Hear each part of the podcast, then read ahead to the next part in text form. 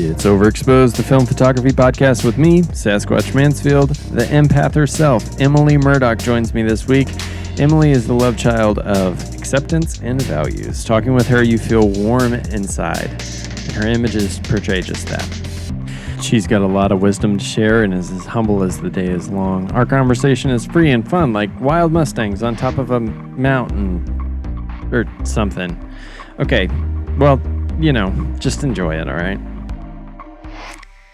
Emily, thanks for being on the podcast.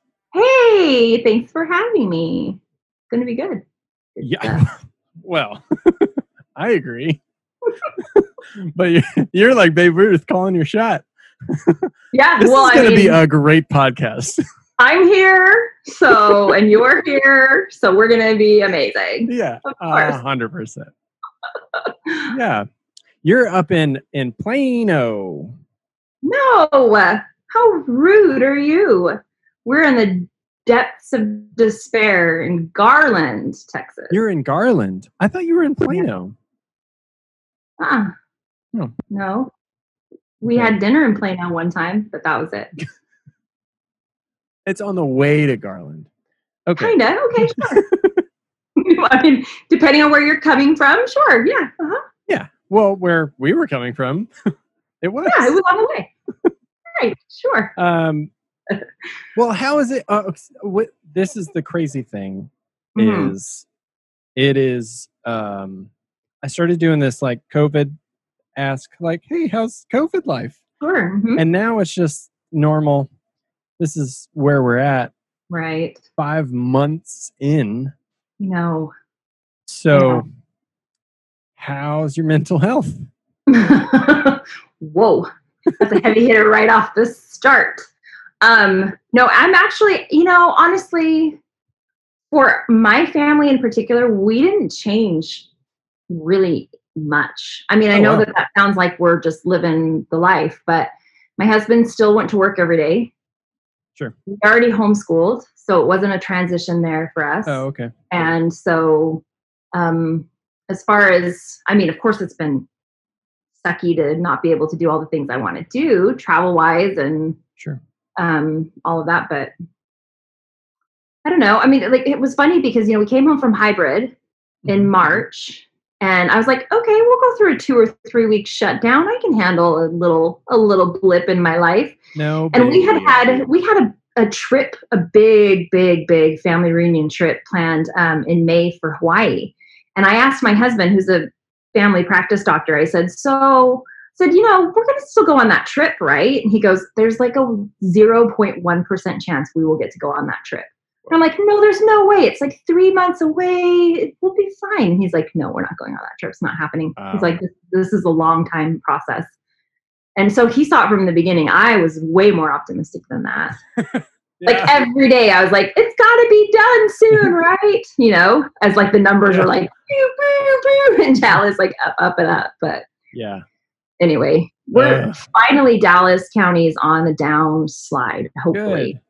But I have bad news for everybody. We're about to get into flu season, cold and flu season, and it's not going to be a pretty one. Yeah. Yeah. Sweet. Well, here's the reason why I think it's not going to be super pretty. I think that cold and flu is going to to be present too, which is going to complicate Yes. people's ability to feel safe and comfortable. Because when people look like they have coronavirus because they're coughing a little or they're, you know, sniffly, Yes. um, that's going to complicate things. But Yeah. I'm hopeful that 2021 is totally our year. oh, a hundred percent. I'm like, as long as by January we're not talking about this anymore, I can handle it. I just can't, you know, I can't imagine the thought process of like two or three years, like the way that some, you know, the pandemic of what, 1912, 1915, which year was that? Anyway, um, where, well, maybe it was 1912 to 1915, Oh, actually. no. I think maybe what it was. They, I mean, they, they were in lockdown for like three years, you know, I mean, it was intense. Yeah, and they didn't have tablets. They didn't have tablets. They had to look at the same people Ugh. all day long. Ugh. I mean, the amount of screen use in my house because I'm just like, don't talk to me anymore. So terrible. I'm admitting to all my parental faults, but yeah. well, yeah. I mean, like I don't know. I mean, I said it whenever this first started was like whatever preconceived ideas you have about parenting, you kind of have to like give yourself some grace because this is Yeah. a very strange time. Yes, hundred So percent. we went Hundred- we went from yeah, more more screen time has happened in our Yeah. house. I think that that's I think that's fine. I mean, you know, my thing is I have two kids that are like right in the huge throes of puberty, so it's like at the same time, and so um you might as I mean, it's it's hell. Like put us all in the same house and make us like deal with each other all day long, Yeah. seven days a week. It's yeah. tough. Yeah. Luckily, the weather's been good. I'm so interested about the, the weather has been wonderful. Is this that kind of a podcast where we're just going to talk about the weather? Let's just chat about the weather for a minute. It's so southern of us, too. yeah. Not a cloud in the sky the other day. Don't you know? Yeah. Um, that's not even really a southern thing. I was, I was doing like a Georgia southern. I know Oh, well, I know. Texas South. it's a flavor. Yeah. Yeah, but we don't want to get into that. That's a lot of cursing. It's At least my at least my Texas South. in a lot of languages. Yes. yes. yeah. You know, Um, we got people cursing in tech in German down in the Texas Hill Country, so you got to be, Mhm. you know, got to be on your game. Oh yeah, yeah. I learned I learned to curse in multiple languages when I was young. Um, Colorful. but yeah, I'm so interested in what my future holds as puberty Oh, coming sounds like the most terrifying thing in the whole world to me. Like having to deal. I have four boys, and so four boys hitting puberty basically all at the same time is like, do I just So- rent a house to throw them in? no, but I will say that idea of that we've discussed before, that idea of like you have to stay in control. Yeah. That was the thing. So my first son, we've talked about this. My first son was great. He's an angel. He went through puberty and it was like I think he might have yelled at us a couple times because he was angry. You know what I mean? Like that was it. and then um, my other two experiences with it have been completely different. And one of them is my daughter, which, you know, my so my biggest challenge with pu- puberty and oh my gosh, I, could, I almost couldn't say that word. It was almost like a swear word. Puberty. Woo! Um, didn't even want to say it. Um, no, but my experience with my daughter has been that for me personally, it's been really hard not to get emotionally like wrapped up in her drama and Um, like it, because what happened was it becomes super personal it's like mom i hate you you're the worst i you know and then it's like well i you know then i then i find myself defending myself to a 10 year old and i'm like okay wait a minute let's pull that back you know jeez. yeah. you know what i mean like if i if i allow my emotional, I'm emotional not the worst. yeah i'm not the I worst haven't even Look at- experienced the Look at worst. this PowerPoint presentation on why I'm a great mom. No, but I mean, you know, I, uh, I, I just feel like my own emotional immaturity became really, really clear Mm, uh, to, to me, and so I had a lot that I had to go through my own. Oh. I, you know, it's a growing up for you too as a parent. It Oh, is. I mean, you know, it's a. But I will say, on the other end of it, it is so much fun when they're, you know, out of that and and kind of done if they ever are really totally done. But um, but there's there's a really fun part that comes when they can joke with you and laugh with you, and they're kind of having their like. You can see their adult sense of humor, their adult Ah. sensibilities coming out, and that's really it's so fun. yeah. I'm one of those people though that for me personally, every single stage has been so hard and so fun. yeah. Like it, every stage of parenting is just the best. Yeah. And if you if you can kind of like even lie to yourself about that, if it's not feeling that way, yeah. you know, then I promise that like it makes it so much easier and so much better to just realize this is a stage, nothing lasts. Um, Yeah. in good ways and bad ways. So none the bad stuff doesn't last, but the good stuff doesn't last too. So if you can kind of soak it in um with the attitude of like this is temporary, you know, all of it's temporary, even though it feels so permanent in the moment. Right. You're on Groundhog Day, you know, loop. But Yeah. Especially now. Yeah. yeah. Well, Yeah. your life didn't change much. my life didn't change much um but it's still i um it's still boring more boring was but I'm starting to work again, and so I'm starting to be more, you know, like I've watched so many document, like I've watched so much TV. Yeah. I and I didn't used to do that very much, but this last like what was it five months or whatever? I'm like I know about every documentary on every streaming service. But there's been some good ones. I mean, there's been some things I've really loved. yeah. Indian Matchmaker was recent. That one I really liked. Indian matchmaker. Uh huh. Like East Indian Matchmaker. Oh, So good. like that's like the Indian version of um, the Bachelorette or Bachelor. No, so it's about a, a, a literal matchmaker that goes and puts together matches for Indian people Okay. based on their preferences. Like Okay. she is an individual matchmaker.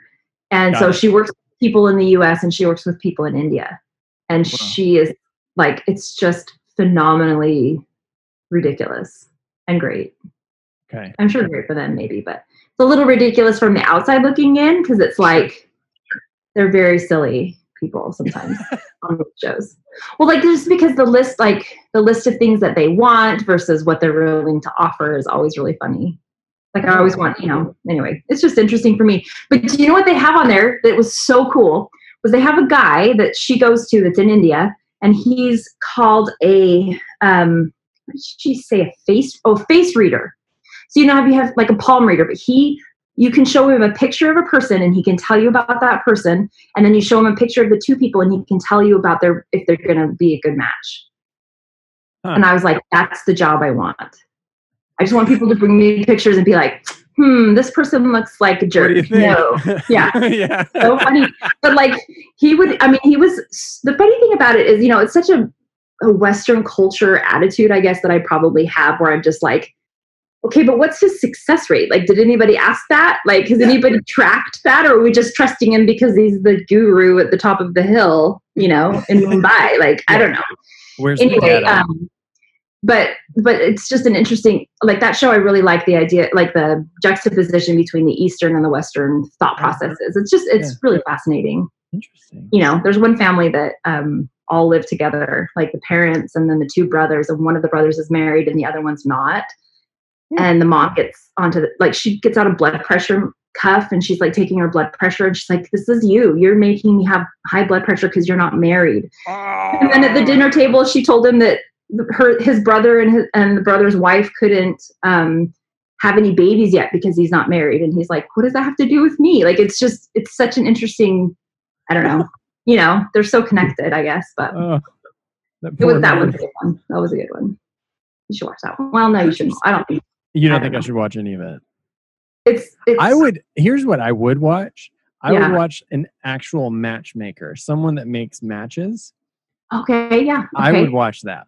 Like That that. That's sense. my jam. yeah this feels a little like this felt a little even though it's about marriage and like people's lives it felt a little frou frou for you probably a little frilly you know? Okay. Yeah. Yeah. little drama filled it's just not your thing Well, I I wish I had some. Um, so oh, you know what I did watch recently that I like blew my mind away. It was um, 1917. oh my gosh i love that movie How? That is I love just like no. It's just oh I don't know how they filmed. Like I do know how they filmed it, but it's just no so after that movie was done i turned to adam and i said were you paying attention to how they filmed that that was like they like that first i think it's the first shot the first shot of the movie it's just one long shot with no like mm-hmm. how do you do that yeah. i don't know is it magic Yeah. The the longest one shot on that one was like eight and a half minutes. i just don't it must have been one of the first ones when he's going through the camp or something i think is when it was anyway Yeah. i was like that movie blew me away cinematically one of the best things i've ever seen A hundred percent. Yeah. Yeah. Uh, th- I mean, that's that's really what I'm talking about. The storyline was fine, but like ultimately, I was like in it for the cinematography. I was like, I know, and my husband hates it because every once in a while, you know, like in the middle of a movie, I'll be like, "Do you see that light? Do you see the way they're you?" And he's like, "Can I watch the freaking movie? Like, stop talking about light." You know, like he doesn't see it or care.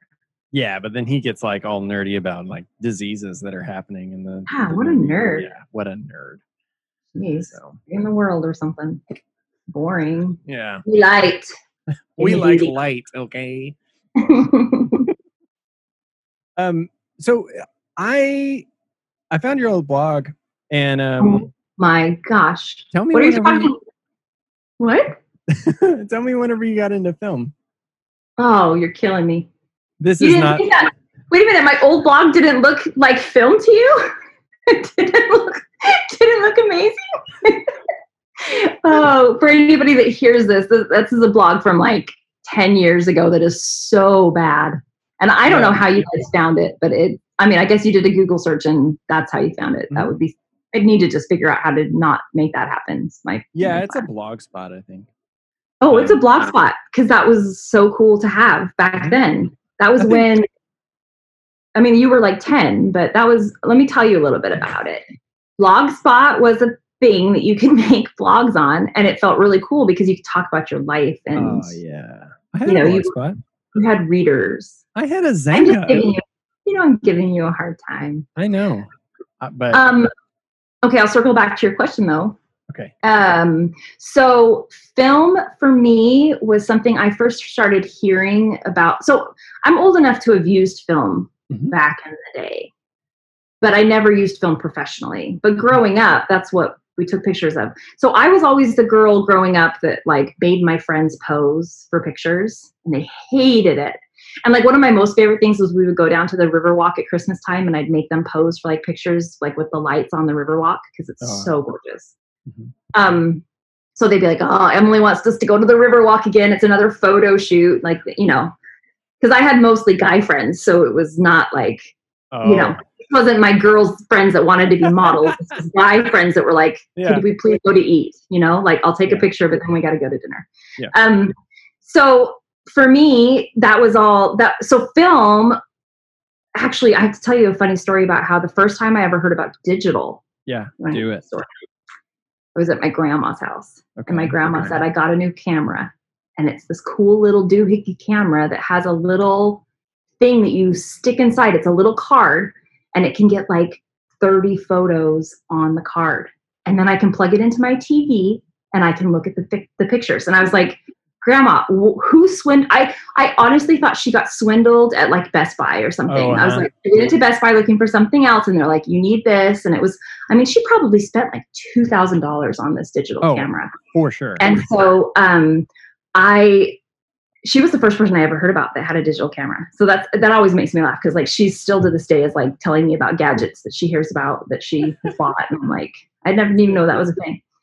So fast forward to film. Um, when I had first heard that people were using film again or hadn't stopped, I mean, depending on how you look at it, but sure. um, was a 2015, the end of 2015, um, or maybe during the year that year. I found John Canlas.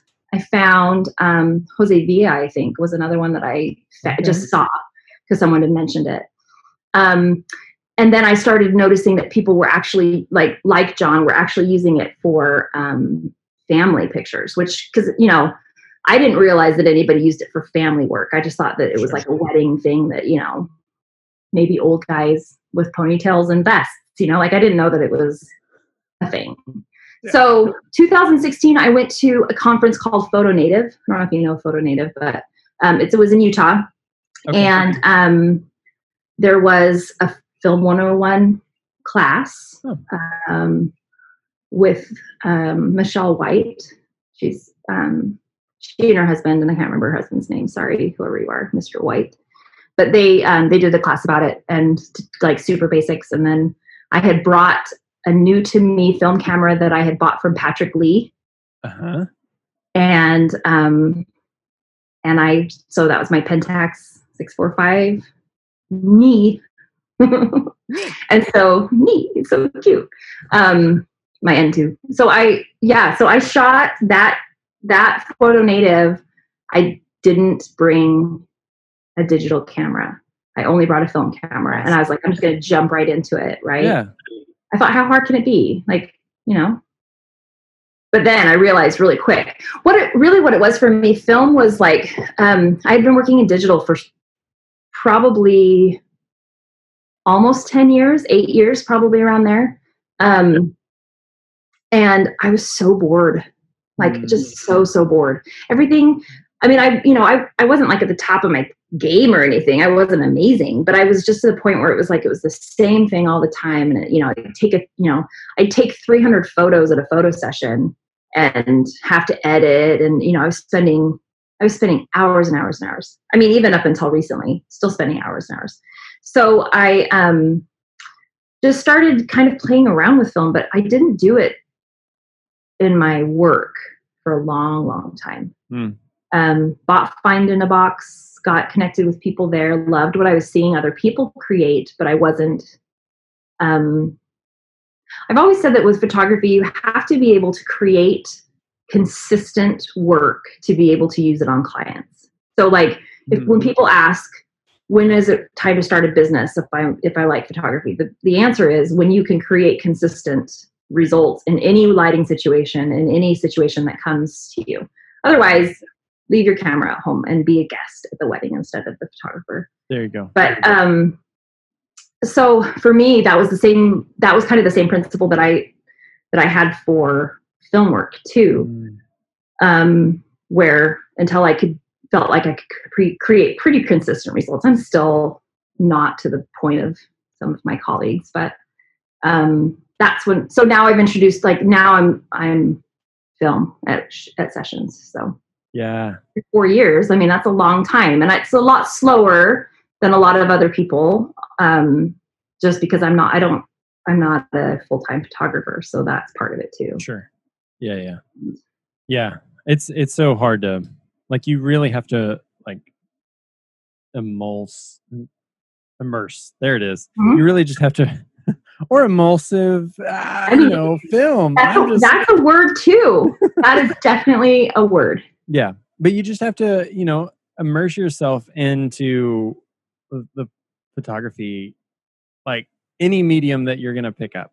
You just have to jump in and be so into it Yeah. and like especially whenever you're not doing it like whenever i had full-time i had a full-time job and then i was just doing it like on the side hmm i just never really got to a place where i was happy with what i was creating Yeah. and it wasn't until i was able to like sit and think about photography like a lot hmm and not i don't know it was it was like a weird shift and I, I even still have like many other things that i do other than photography so like this Yes. i'm not taking a picture of you right now no.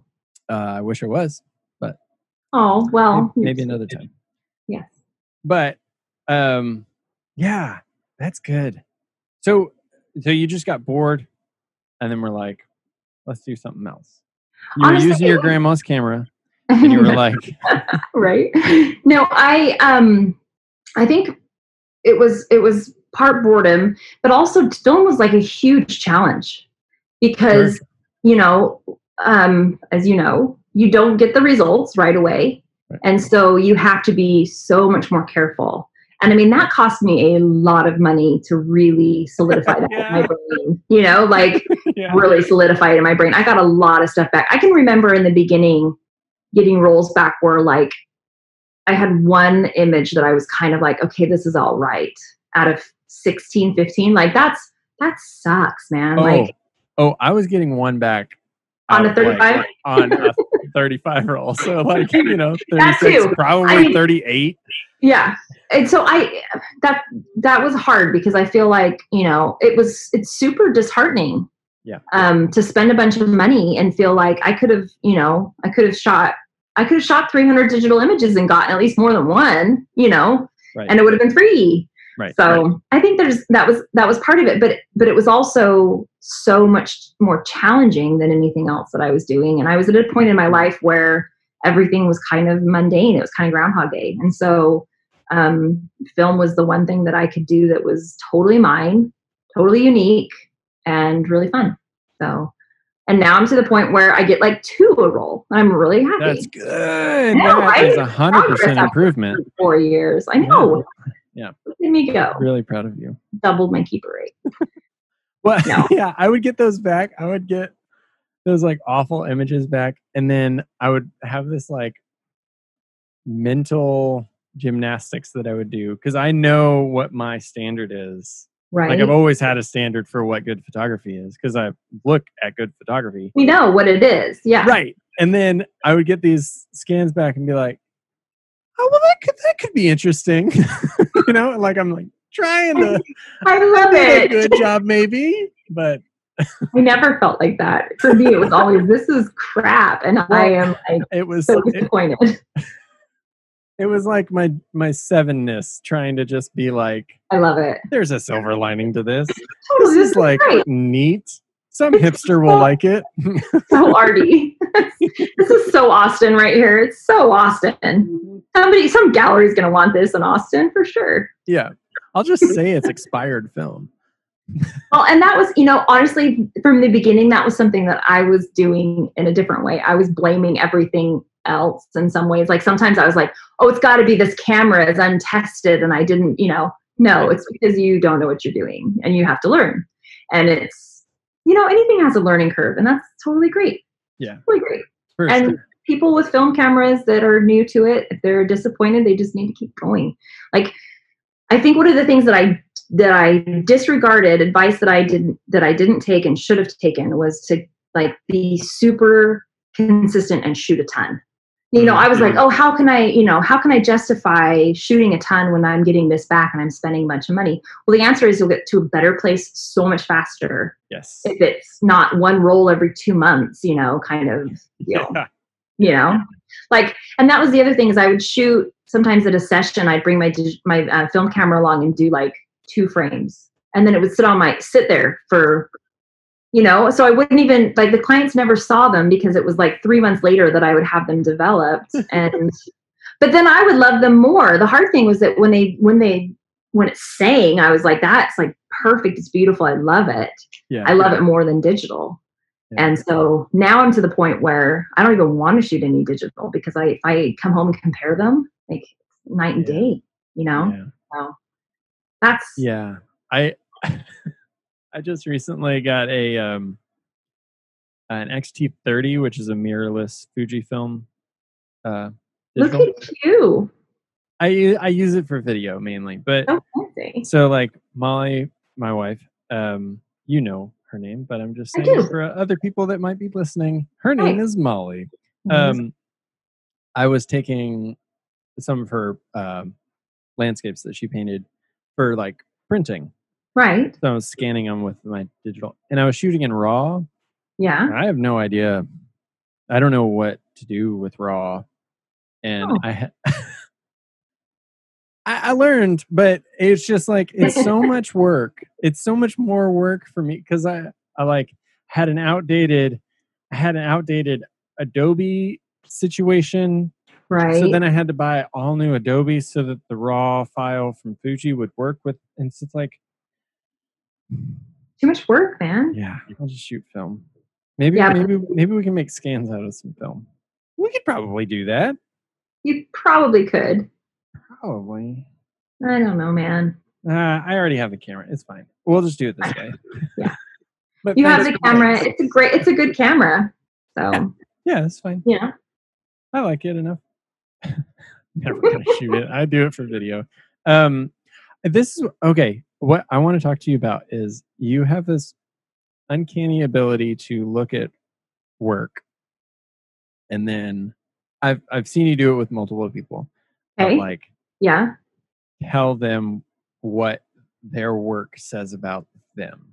Yes. Yeah. Yeah. So- So, I um I have a really strong belief that everybody is, whether consciously or not, making a very definitive statement with what they produce in their photography. Um, and sometimes it's super heartbreaking. And like there are some times where I can see people's work and I'm like, you're really, really having a hard time. You know? Oh, Um, and, and are you an empath? yeah, hundred percent. Okay. so i can feel that i mean that's the other thing that's that you know I, a lot of times if i meet someone um not a lot of times Every time I meet someone, I instantly know. I hate being like that because it's so, I don't know, it sounds so like, you know, it, it sounds kind of like those women that, um, and maybe men too, they, they used to have those, you're maybe too young, but there used to be people that would have commercials like 800 numbers where you could call and get a psychic to like tell you about your life Oh, for I'm not too young for that. 4.99 a minute right Yeah. and so um it kind of sometimes i feel like my my um my street cred is about as good as that probably to people. But i can meet somebody and instantly know whether or not um i'm going to like them whether or not Hmm. they're doing great or doing not so great. Um and it's i think the hardest thing for me is when people are false um in person because that's an instant thing i know that they're being false and i hate it because i'm like just be you. Like everybody is everybody's worthy of time and love and acceptance so just you but their work um will usually belie the underlying situation Mm. whether they want it to or not. The thing of it is, is most people don't want to know. You know what I mean? Like they don't want to know the truth about themselves. It's like wearing a mask, right? And you hope that nobody realizes you're wearing a mask. And so when someone realizes you're wearing a mask, they don't like that. So it's a lonely, lonely job, man. It's a lonely job. Well, you you asked me if you you know I wanted to know, and Yeah. I was like, Yeah. yeah, hundred percent. And I wasn't I wasn't uh, disappointed at all. I thought about it for I don't know like seven days. Did you really? yeah, I thought about it a lot after you said it, but but it was so accurate. Like I was just like, how? So then I'm like studying my work. I don't know, but it's just it's quite impressive, and I I I, I really think that. Well, we were joking before this that you should start a business. So if you want, I can do some. I'll do some ads on the podcast. Oh my gosh, I love it. And then there's a little If call-in people number. want to know, I'll tell them. I don't mind. I, you know, I'll tell you what. Um, I think the thing is, is that there are some people that um, there are some people that I think get upset about it because that's not what they want to portray. Hmm. You know what I mean? And, but Okay. maybe knowing can help you to change it if that's really, you know, if it's something that you want to change. Yeah, exactly. Um, but at the same time, you know, we're all we're we all have our own. I mean, we talk about it, you know, I, all over the photography community. Everyone talks about how you have a voice, you have your own life experiences. All of that funnels into your work. Um, so whether I mean whether or not I tell you what it looks like and what it feels like and what it's expressing, it doesn't matter because it's a thing. It's real. You know, whether or not you know Yeah. what you're doing um, Totally. and out there. But you Yeah. know, some people you can just kind of tell where they are in their journey. You know. Yeah. So. Yeah. Um, it was good. I, I I welcomed it. It was Oh, it was Well- it was one of my and I'm always happy to tell people that welcome it. I don't ever tell. well, actually, I think I told John Canlas without him welcoming it, but I don't know if he cared or not. no. He probably didn't care. Knowing John, he doesn't care. He might have. He might have fought me a little bit on it, but Oh. he actually he actually did fight me a little bit on it in the beginning. But I think he sees it now. the only thing I've ever been able to tell John Canlas that he didn't know already. You know, like John knows it all. So Yeah, I mean, I've introduced him to some bands, but that's true. You win at that for sure. no, I don't. I don't. I mean, he knows others that I don't too. So we're we're a match made in heaven. Um, They are. so uh, just oh, I'm gonna segue real hard because I I want to get to my little surprise for you. okay, left turn. All right. Um, well, yeah. Well, before we segue, if anybody wants to re- just reach out to Emily. Yeah, give me she'll a look at your work. I'll look at your website. I'll look tell at you your deepest and darkest secret, and you'll be like, "Well, I'm gonna go cry in a corner now." oh my gosh, I hope not. You didn't cry in a corner. no. I didn't cry. Okay. I didn't cry at all. Uh, but like, so you said for my work, and I I might get the exact wording wrong, but it was that I am giving people space Mhm. to um, have fun or like be themselves. Right. Right. Yeah. Mostly your children. Yeah. Yeah. Yeah. Mostly children in your work. Yes.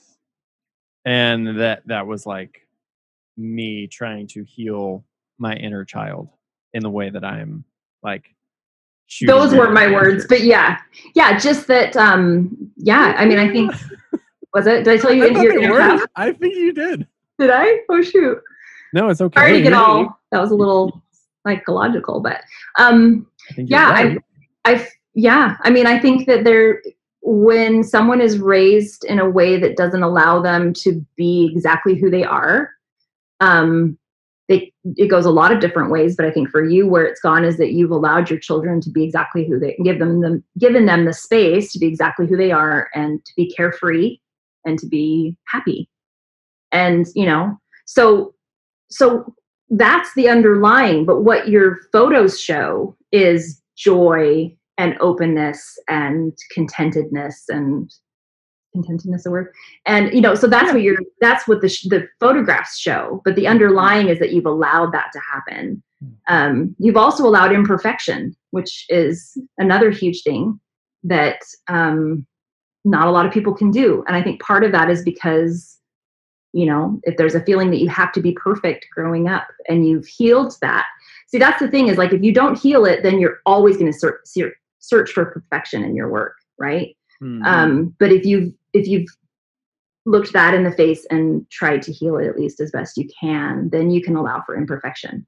But somebody who's raised in a super strict need to be perfect kind of way. And i don't know if that's the way you were raised but i know that for me personally there was a lot of like make sure everybody that thinks we're you know we're keeping things perfect we're keeping things perfect. Um, that causes a lot of like a uh, a lot of issues in your work in later years. Yeah for sure for sure. So some people can allow the imperfection because like i said they've healed it and some people they have to continue to have the rigid perfection because they have not. So Mm. There's that Yeah, that's good. Like that that that's good. It gets it gets to the heart of it. Like I mean, Yeah. it's so much more than just pointing a, a camera at something and clicking a like nobody ever does that Yeah. like Yeah. like i'll just state right now that nobody ever points a camera at something that just doesn't happen they think that they do um but just just the fact of the height that you photograph at Yeah. can be can can be about your psychology Right. um you know like you know i hate to do that i'm going to call john Canlas out but he is somebody that shoots from below because he is interested in showing strength Yeah. and so a strength a, a strong portrait you shoot from below so that the person looks strong Yeah. anyway so Yeah, that's good. Okay, hard segue. So your son, your your oldest, Yeah. right? uh-huh my oldest Um, nathan uh, he started doing YouTube um, hockey like commentary. Is that right? yes so he wants to be a hockey broadcaster Okay. or work for the nhl in some capacity um but yeah he's he's got a hockey youtube channel Yeah. and I know you're like super proud of that. sure. I am super proud of that. He actually hit 19,000 subscribers today. amazing. He's been, um, which is like crazy for what he does because it's such a niche, you know, huh? channel. Um, but I mean, he's that he's he works on that a, lot, and he makes a lot of money, and you know, just has done really good. So That's so awesome. yeah, it's been good. It's been fun. Okay, so your last name is Murdoch, Well, it is now. Yeah. right? Yeah. But uh, and your son is interested in hockey. Yes. So we're gonna we're gonna find out how much you know about Dan. No, Don Murdoch. I don't even know who that is. Well, get ready, buckle up.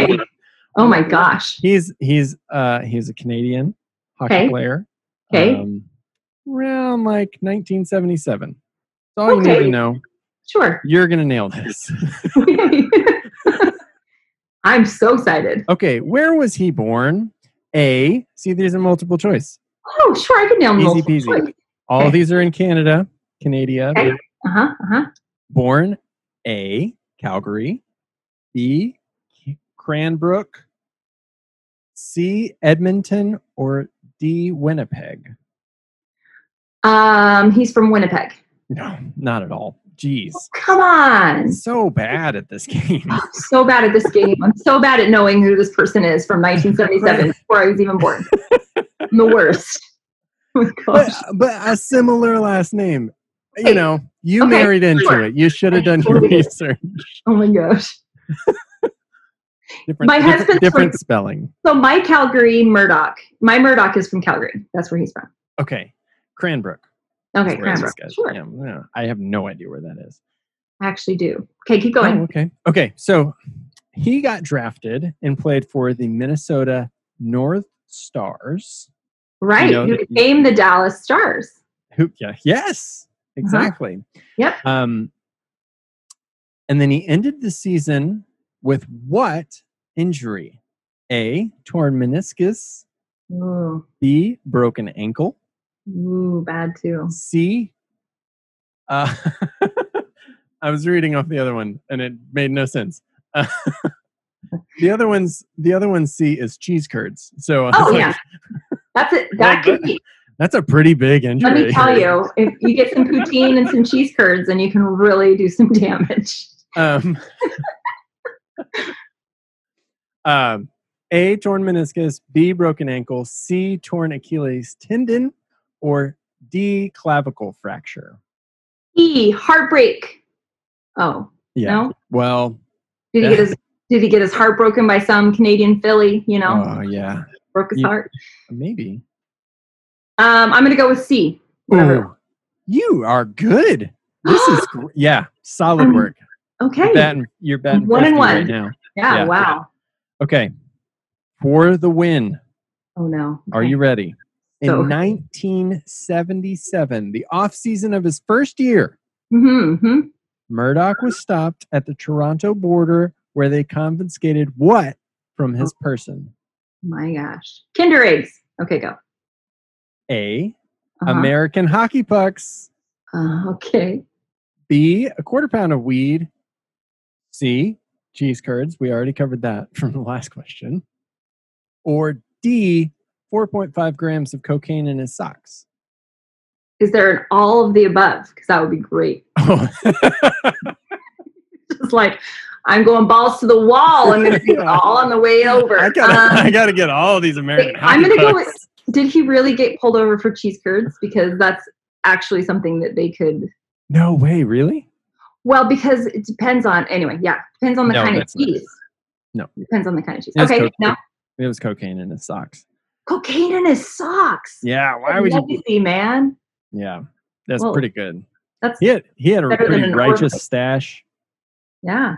Nice long hair. Anyway, just a little fun thing. Yeah, yeah. It almost has it almost has absolutely nothing to do with you. I honestly like it almost couldn't have less to do with me, but I, I appreciate the effort. Well, it's like your son's interested in this, and you married into this name, so this is I what you did, and, and my Murdoch is Canadian. He was born and raised in Calgary, but um, not related to that Murdoch. Sure. Their Yeah, Murdochs are actually from Idaho, but Oh. they're potato farmers from Idaho, Oh, as most Idaho people probably. I've had an Idaho potato. Oh, they're delicious, wonderful. Yeah. Have you heard about the potato diet? Oh, what? No. Yeah. So here's the deal. If you want to lose a lot of weight, what you do is you just eat potatoes. It has everything you need to survive. Okay. Um, but the thing is, you can boil them. Uh, don't add salt, no Right. butter, no Right. anything. You're just eating a dry potato, and you can use many of them as you want. Uh huh. But the thing is, nobody wants to eat a lot of potatoes without salt and butter. Yeah, I think I'd rather be fat. I think. But people see people see some really interesting results because they're just like, you know, you don't eat it. You don't eat much of it because you can't stomach it after a while. yeah, you never overeat. No. My my brother served a mission, a Mormon mission in Idaho, in Burley, Idaho, and oh, he said it was potatoes at every meal. Every time they went to anyone's home to eat, it was potatoes. They would serve potatoes, and one person even like would give them bags of potatoes when they left. And my brother was like, what am I going to do with these? I do not want to see another potato. Like I, and in Yeah. fact, for I want to say a year or two after he got home from his Mormon mission, he did not want to even eat potatoes. He was like, I can't look at another one. My dad had the same thing on his Mormon mission, but it was with corn dogs Oh. because they bought a, they went to a Costco kind of place. Uh-huh. There was a closeout of some sort. And so they bought like a 50 pound bag, I mean, 50 pound box of corn dogs. And so that's all they ate for all their meals for like months. And he to this day will not eat a corn dog. So.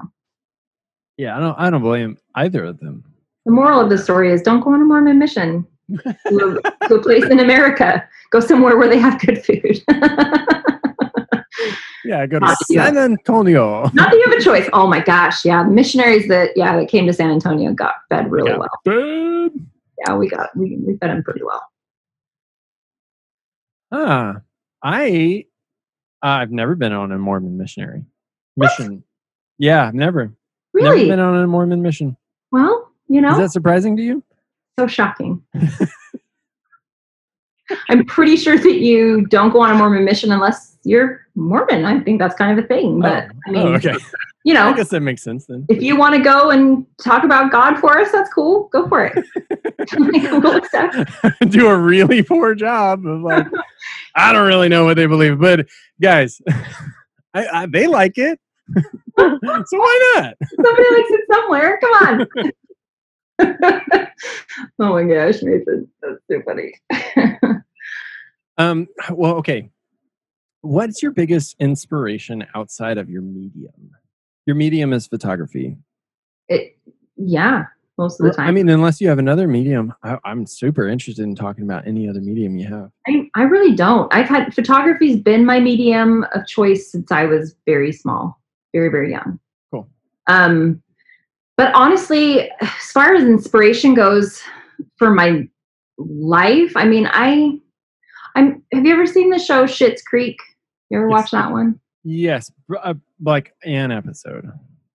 So the mom on there, Moira Rose, Mhm. she's pretty much my inspiration for life. Cool. She's so over the top and Yeah. so ridiculous, and I just love feel her. like that's how I want to live. You know, like everybody around me just accepts that it's ridiculous, it's silly, it's you know. Yeah. No, I'm just joking. I um. I was gonna go along with it. well, I mean, honestly, like if I could be a fictional character, it would absolutely be Moira Rose from Schitt's Oh. Creek. Hundred percent. I love her. Just love, love, love her. Um, I I get a lot of inspiration from things that are natural. I um, I would say um, for me, it's trees and light. So when the tr- when trees and light are together, Mm, that's very inspirational for me. mhm. But I think I need more inspiration. Like if people want to give me suggestions, I'm always open. okay. Maybe, maybe that's what I'm lacking in my life. Maybe I need to find that thing. Yeah. Well, at the end of this, I'm gonna shout out your Instagram handle, and they're all gonna DM you. DM me inspiration. Yeah, they're gonna slide into those DMs nothing inappropriate. and slip you I'm some in- inspiration. I'm not inspired by anything inappropriate, so don't do anything crazy. You know, uh, you mentioned uh, trees and light, and the first thing I thought of was had nothing to do with trees, but it had to do with light. Um, Okay. our our house is built in uh, the 1930s, yeah. and so it has that old wavy glass. Yes. And around, I'm missing it currently. Yeah. Ah, I already missed it, but It glitters. It glitters Oh. at sunset. it's so I love it. It's the most amazing light ever. Ugh, and yeah. it just throws onto our wall like every single day. And Magic. yeah, So magic. So good. So good. I just feel like at sunset or yeah, usually it's sunset for me because I'm not always up for sunrise, but um that light just, you know, coming through the trees and being all glittery, that's Mm. for me that's the happy place. But Yeah. um and it's usually at that time that I wish I had a camera with me if I don't have one. I'm not the person that always has one with me. I should do better about that. Some people are really good about that, but Do you have Um, a camera? Do you have a camera that could be on your person? Like you're not gonna lug around your six four five. Dude, I'm telling you, I have brought that thing to the beach. I have brought that. I mean, it goes. That's my baby. Like that is. I if I could shoot anything for the rest of my life, only one camera, that's what I would do. Um, but maybe not like in my purse all the you know all the time. So It's heavy. Yeah. probably yeah. I have a GA six four five that I really like. Okay. Um, it's very like to me it creates very practical photographs. Uh huh. Like there's nothing about it that's like amazing, blow you away, but it's very practical, and I just love them. I, I think that is the best explanation of the photos that I've seen from GS Yeah. It's like What happened? is very okay. it's very okay. You know, it's exactly how it happened. It doesn't look any different than what it looked like. I have a couple photos from my so last year I took my kids on a road trip for three weeks by myself, just me and the kids. We went through Colorado and Utah and um, went into the mountains and hiked a ton and did a bunch. It was- It was amazing. Um, the only camera that I used on that trip was my GA645 okay. and Portra 160. It was almost Okay. So- Awesome. I just picked it. Like I was like, I'm just doing one thing because you know, for me, if I bring four cameras, I'm. It's my. I don't know if it's like an ADD thing. I don't think I have. Maybe I do. I don't know. But I can't ever like focus and do a good job on it. So uh-huh. I was like one camera, one stock, and there are a couple of them that came. I mean, they all came back practically okay, but there are a couple of them that I'm like, that was that's a cool photo. I like that a lot, and mm. one of them I blew up for my house because I really liked it. So nice. Hmm, you know sometimes it works and it, you know other times it was kind of just like all right that's a photo you know that just is Yeah. What it is. Which also But- serve their purpose. but my pentax 645 it will consistently give me photographs that i'm like that is amazing Yeah. might be the modded glass on it too like Probably. yeah, spend a little bit of coin for the the good stuff mm. but Yeah. Um, I bought it. I was really smart. I bought that at the height of its cost, like most expensive. And it's only gone down from there. So guess what? I get to keep that lens forever because I'll never feel good about selling it. I did get it. I got the copy. Uh, Russell um, modded that one, and it's so it's super super close focus. I mean, like this close, like That's awesome. insane, insane. What did he? I think like two feet or something. I mean, it's something like really, really close. That's good. So Yeah, uh, that's what Q4 is for me. I'm diving into more camera repair and like modding Nice. lenses and things like that, like stuff that I've been interested in. hmm Yeah. So that's like part of Q4. the upgrade is Q4, the new and improved Mason. Is that what you're saying? I I'm just for quarter four. Uh huh. Oh, you're gonna mod the le- mod lens, maybe? Is that what you're saying? Yeah, I'm like I'm dabbling into camera repair and like modding lenses and things like that. Okay, just I like, knew to get about- familiar with it. I knew about the first part. I did not know about the second part. That's Yeah. cool. Yeah, it'll be fun. I have no idea what I'm doing. That's okay. That's why it's It's- good. That's a good place to start. The times in our lives when we say I have no idea what I'm doing, but I'm doing it anyway, like that's the magic. Yeah. It that's is. This, po- that's this podcast. I had I'm no idea what. I'm doing. Yeah. Yeah. Like jump in. Yeah. Have the adventure and enjoy it. The water's fine. Fail if you have to, but like Yeah. It's fine. Who cares? Well, the nice thing about this is nobody can tell me not to do it. Right? And nobody can tell you you're doing it wrong because there's no right way. exactly. The they perfect can thing they can not like it, and Yeah. that's okay. right, but- sure. That's on them. Who wouldn't like this? Uh, Yeah. Right? so, oh, like, do you just like lay down and stare up? I like I like this image of you laying down under a tree and staring up into light. So I have to tell you, one of the first photographs that I ever took as a child is the canopy of trees with light. And that there were two photographs I took. One was on the same trip too. Um, my parents, I don't know if I bought a camera or if they gave me a camera. I don't remember that d- detail. I pr- probably would, that would make the story better. But um, I had a camera that was new to me and took 110 film. I don't know if you remember those little canisters that, you know, um, those little BB canisters. Um, so I took a photograph of a canopy of trees with light, and I took a photograph of a silhouette of a Ferris wheel um, against the sunset. And they both turned out like insane. And I went, I was like, this is it. this is the end. Like this is, you know, I'm eight years old, but I know what I'm going to do. Yeah. I had it. I had a little bit of a head start because my my grandfather's brother was a very famous photographer, and so he already was like I've already, you know, I'd already been going to a studio and seeing the celebrity photographs and things that he had done. Oh. Um, I asked him for a job that same trip, that same summer. Asked him, I was like, Wow. "Can I work here?" And he was like, uh, "No." you know, you're you're eight. He said, "Well, when you're 16, bring me your portfolio, and we'll see what we can do." But I did before he died. I actually did take his my portfolio to him and had him look at it, and um, yeah, that was So- such like so embarrassing. It was awful. Who is this famous photographer? Well, so I say famous. He was, I he was a um, really big in the in the um, PPA, like Professional Photographers of America. He was Okay. he was the first he was the first person to be um, in PPA, like PPA Master of Photography in the United States and in the UK. Oh wow. His name is Don Busath. Um, Okay. He was very popular for, um, and I, I mean, famous is like I said, famous is a is an interesting word. He was very locally famous. He did a lot of he did all the celebrities and all of the um, people from his area in Salt Lake City, but um, but people knew him because he would travel around and do PPA conferences and stuff. Cool. Um, he was very famous for his environmental portraits, which are, if you can find them, the problem is, is that he was all film, and it was all before the days of, you know, like putting your work on the internet. So you can go to his family, and they have all of his negatives, and they have tons of prints, and they have, but but none of it's been digitized Uh, and put on the internet.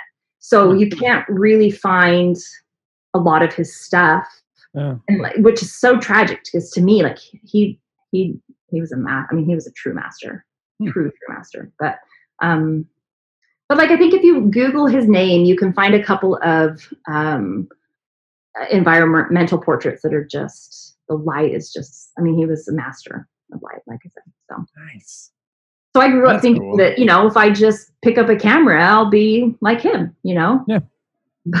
It took a little longer to Yeah. get to. Well, I mean, it also took him a while too. I'm sure. I'm sure it did. Yeah. But master's on the horizon. I mean, of course. Yeah. yeah. Oh, I'm well, on my way. Yeah. Yeah. yeah. Clearly. I think, yeah, I, I, I really think uh, if if anybody wants to be a master, you totally can. You just have to do it it's long that it, it is it's doing that long enough, do shooting enough, Yeah. you know, like just practicing and not being afraid of of anything. And you know, one of the things I think too that we get really afraid of now is that this idea that whatever we shoot, we have to show. And yeah.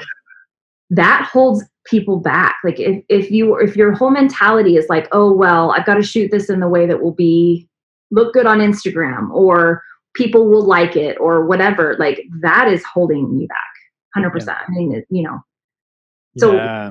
if you shoot things that you like yourself and are just for you and like one of the most freeing things that i have ever done is gone through the process in the beginning saying i'm never going to show this to anybody like, Mm.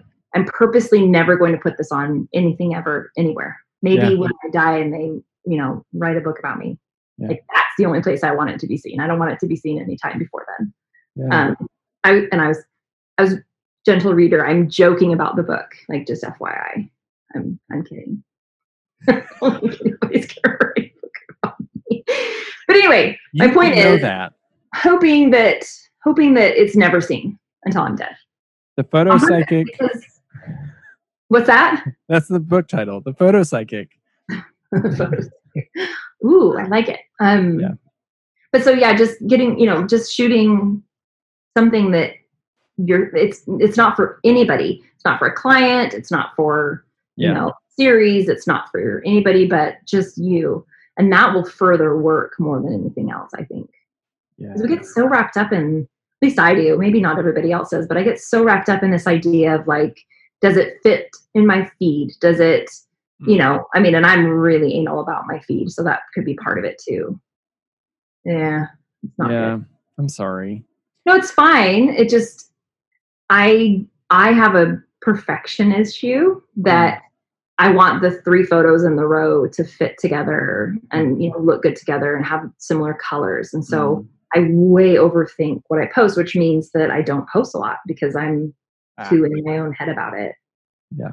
Um, yeah. So I feel, I feel that. I yeah.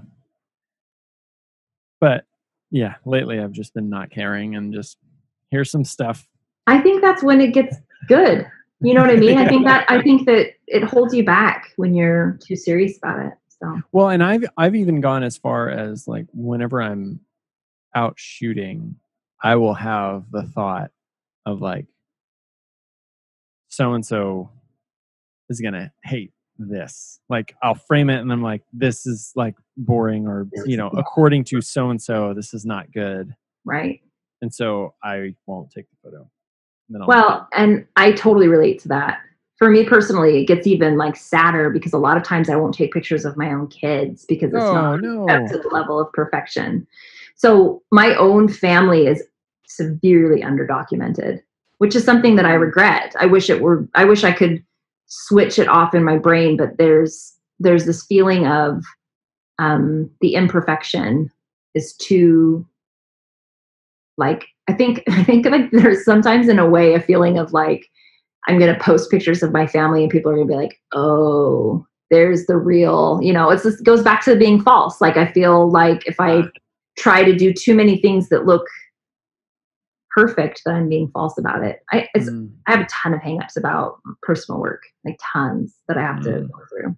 That's fine. I mean, you But, know, but but it's also personal. So like you don't have to show anybody. no, and it's not even. It's it's more about me. Do you know what I mean? It's more about me looking at it and and or um. But it, you know, the hard part is that knowing that a lot of the photographs that my kids will have in the future will be more curated than they need it to be, which is Yeah. not what I what I really want. So Yeah. getting better, I'm doing better about it. But Good. it's I'm not one of those people that that is really great with personal work. I you know it's it's a struggle. It's harder for me than it is for some people. I think. Mm. And some people like you who just it's so good and it's so great and it you know Yeah, It- I. It's just it's become a thing. Like I, I probably take half a roll at least a day. I love that. I think that's super important. It's expensive. It does get expensive, but it's But- so worth it. It's, It's so I mean, is, It is. where it else would you rather spend your money? You know what I mean? Not not the I mean spend your photo money like of you know abandoned buildings or you know cool cars. Like no, you want pictures of your family. That's important at the end. totally. So Yeah. and and like I've always been a very strong proponent of like I want to document not just the pretty things. yeah, Um so always having real realness in there. Mhm. But then it- but then it also like comes back to because I'm like friends with the lab, uh the fine lab that I use. Um I'm just like Ugh. hope they're not like looking at these like eat that feeling. what a terrible parent I'm to telling take a you, there picture of your kid so crying. Yes. well, they probably love the ones of the kids crying. For me, it's like, you know, I, I don't know. Anyway, yeah, I I think that I'm always worried about what the scanner on the other end is like. This is this is some crap. You know? yeah.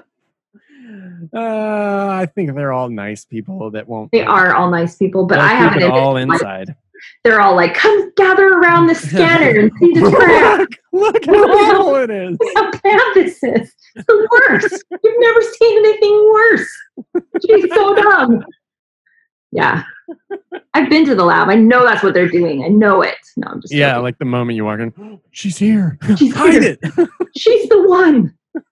There's like a wall of shame, and it's just only my photographs on the wall. Don't be like her. That's right. oh gosh. no, absolutely not. Do you have a big?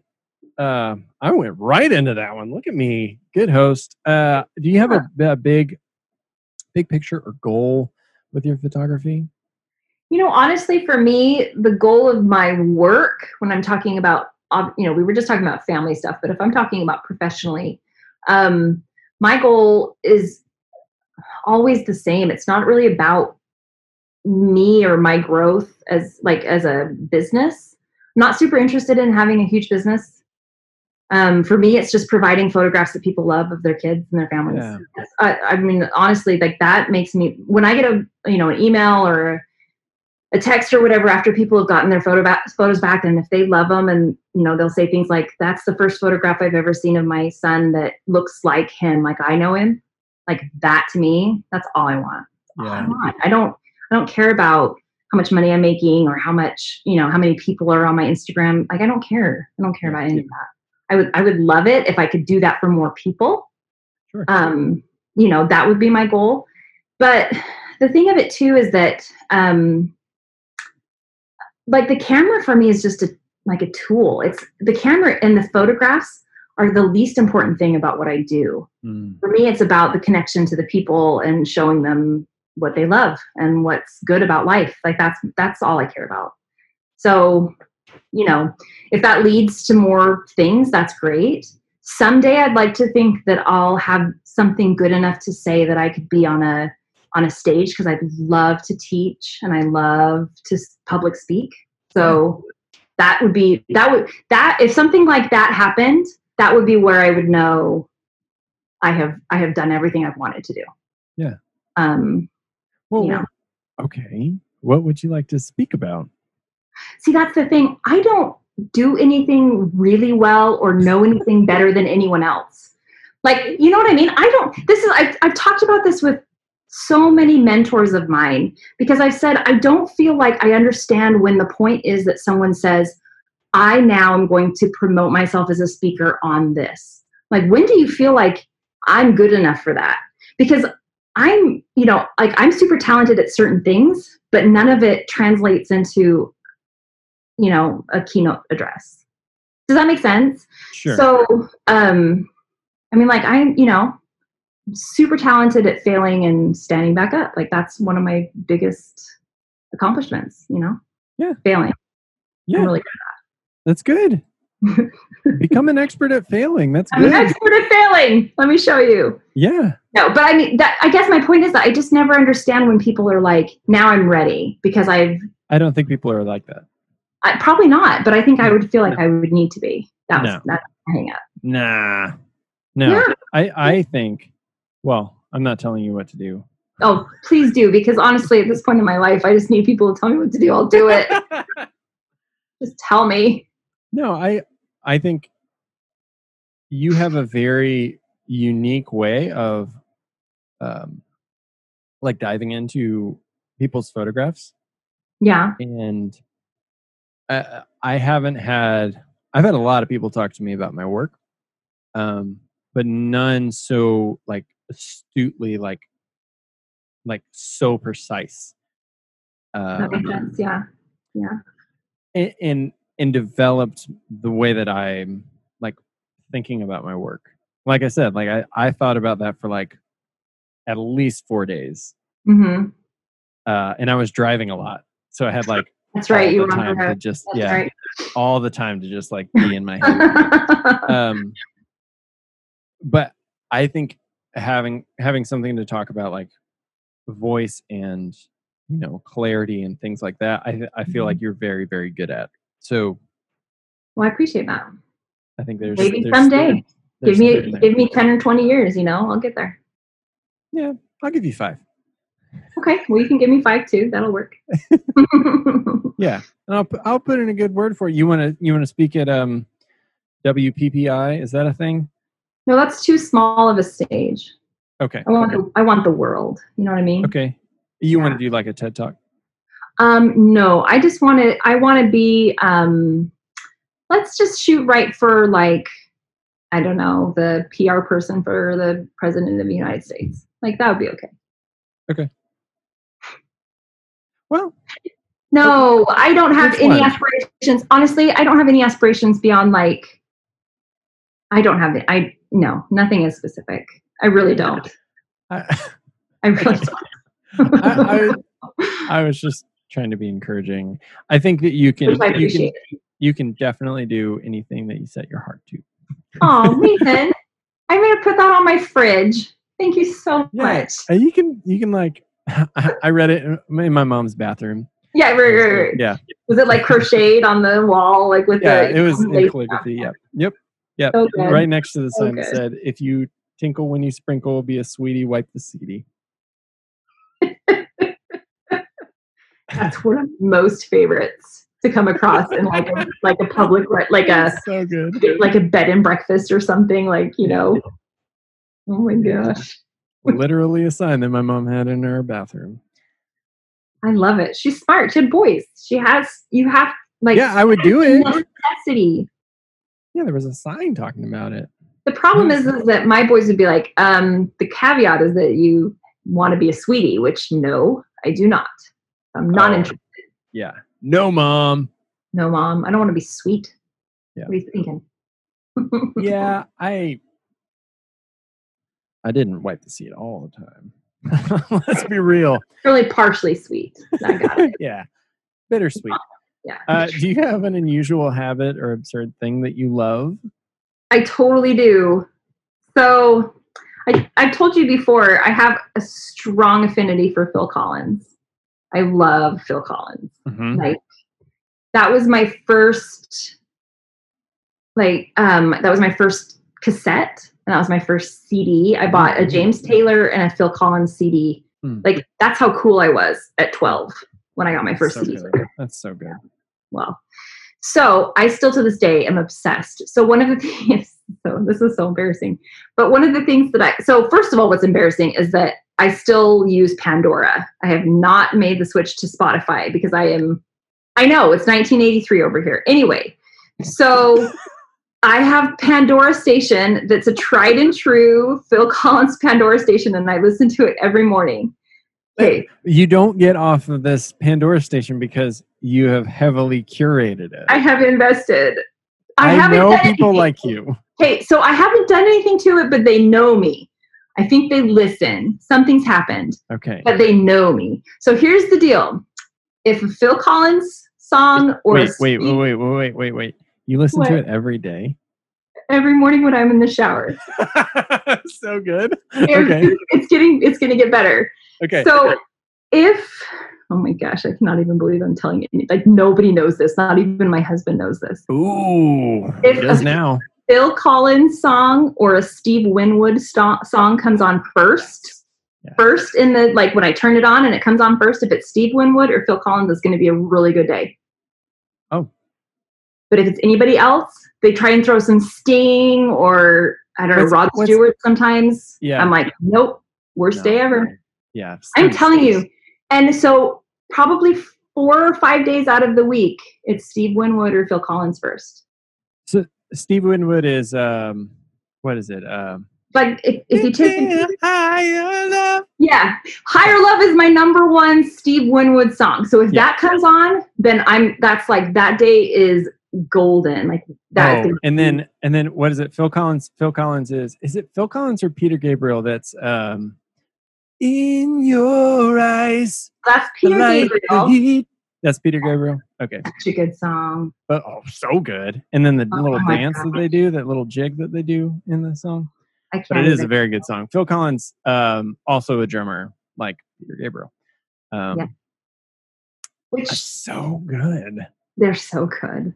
So I like this. So, when did this start? Oh my gosh. So this is like going on like three years of listening to the Pandora station. Amazing. I'm take telling a you, like- every day. I do take a shower every day. okay. Yeah, that's the first probably weird thing. But Well, Um, I mean, uh, I like- it's it's not for most Americans. It's okay. weird for me, but yeah, know, well, I I'm I'm a gross hippie, so from Austin. I mean, it's so Yeah. typical. real cr- crunchy. And now I have a mustache. What's happening to me? Oh, Yeah, it's the worst. I don't know what's happening to you. You live in a bus? Like, what's happening? yeah, yeah. Well, I know you don't live in a bus. You live under the bus. But right. anyway, so So about three years you've been doing this. uh huh, every day, and I it literally will set the tone for the day. Okay. Like some days I'm like, oh, Rod Stewart, like bad Oh. day, go back to bed. Rod Stewart. I don't understand why they see. Here's the thing about Pandora. They think that that's the same as Phil Collins. What is No, wrong it's with not. It's not at all. Steve, I will I will grant them Steve Winwood. Steve Very, Winwood? very similar. Peter Gabriel, also very Mhm. close to Phil Collins. Yeah. But Yeah. you know, wake I- up, Maggie. ah," Well, is not at all what you want to hear. not not ever, but definitely not in the shower. Yeah. but yeah, so I have that one, and I just started. I have I have branched out, so now there's a Cat Stevens Pandora. Ooh. too that I Ooh. What a wild world. so good, so good. But I got my record player, and I still don't have a Phil Collins record, and it's making me very sad. I've got to Okay. find one. I just haven't I haven't looked that hard, but I also didn't want to pay thirty bucks for a new one. So Sure. Yeah, you can definitely find one. Do you have a James Taylor? Yes, you do. no, not yet, because I only want the I only want the white cover greatest hits of James Taylor Oh, I think I have that one. as a record. Yeah. Okay, well that's the first thing I'll steal when I come over. it's Yeah. already on the list. um, uh, my my mom uh, was a huge James Taylor fan, Yeah. um, and therefore I am. Um, and her like little nickname for me was uh, Sweet Baby James. Her middle name's middle name is James. I love that. Yeah, it's so sweet. He's so sweet, little Mason, little sweet baby James.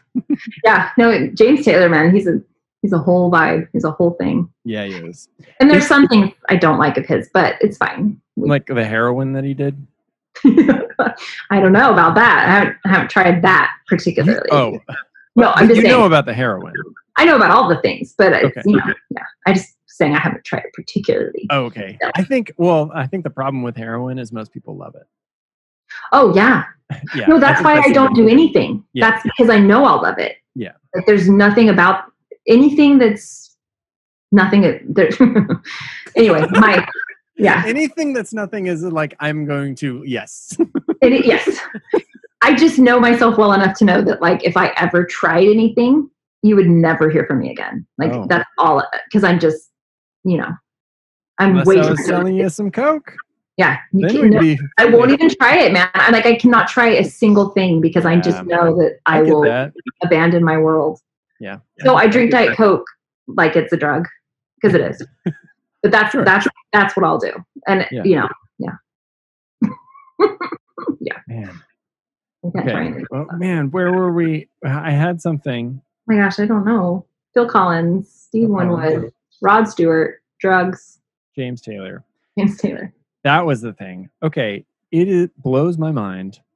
I completely resonate with that. Like, I, for the longest time, so I grew up, my dad was an alcoholic. And so I grew up like, uh, assuming that I had that same gene and like, Sure. just like, well, I can't, I can't do that, any Yeah. of that. And I can't do any of the things because I will, I have that addiction gene or whatever. Um, and as a seven, I sh- really should have this addiction gene, um, Yeah. which, you know, but so far so good. Um, Well, it's Uh, kind of like the same advice I have for um, parenting is the same advice I have for drugs, like and drinking or whatever. But like, don't do anything once that you don't want to do every day for the rest of your life. Like once, because some people once you, you know. But with parenting, it's the same thing. Don't do anything once with your kids that you like, you know, as a Yeah. special fun thing because they will ask you and bug you for the rest of your life. Like it'll never. you you let them hear Baby Shark one time. One time, dude, it's over.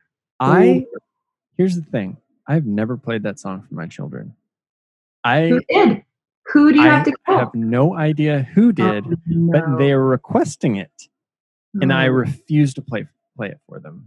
well, see, I draw the a hard line in the sand. Your kids are at a disadvantage because you already are like super into music. So that just Yes. that offends every sensibility you you have. Like, there's no possibility that you would say, "Yes, let's play that in my bus." I. I will let them play "Let It Go" because our, yeah. our foster boys came, and that's like one of their favorite songs. So I let it slide. But I had never, I had, here's the, I I had never heard that song ever. yeah, yeah, It is so bad, it's so bad. but people praise it like it's like, uh, like, uh, um, it's as good as Mu- the Mulan soundtrack or something. I'm telling you that Baby Shark and Ariana Grande, those are the two things in our society that I think I don't understand. You Yeah. know, like yes. why are you thinking that's something to put in your ears. Ew. It doesn't make any sense to me. Um, Back back on to James Taylor though. Yeah. He always, I'm always amazed because there's like the kind of person that looks like he does heroin, and Sure. then there's James Taylor. I know who looks like he's your dad's friend, right? That like Yeah, yeah. He like comes over, drinks a couple Coors with your dad. sure. Yeah. Yeah. In a koozie because he doesn't want to, you know, He's crazy like that. people, Yeah. right? yeah. Yeah. So, and he looked like that from like the time he was like 18 years old. I mean, the first like, the time he started music, he looked like Yeah. somebody's dad. You know, he never had the look of a young guy. So, yeah, I don't know, man. Very strange. I blame They're Carol. like- King. That's what I blame. You blame the heroin? No, I blame Carole King. I don't know. Oh. She Oh. seems like a troublemaker. Yeah. yeah. Carole King. Carole King, just like don't like her music. It's fine. She's the Okay. problem. We're going to talk more about Phil Collins. What is, what's your, um, your top, let's just do top two. Top two Phil Collins tracks. Oh no. Okay.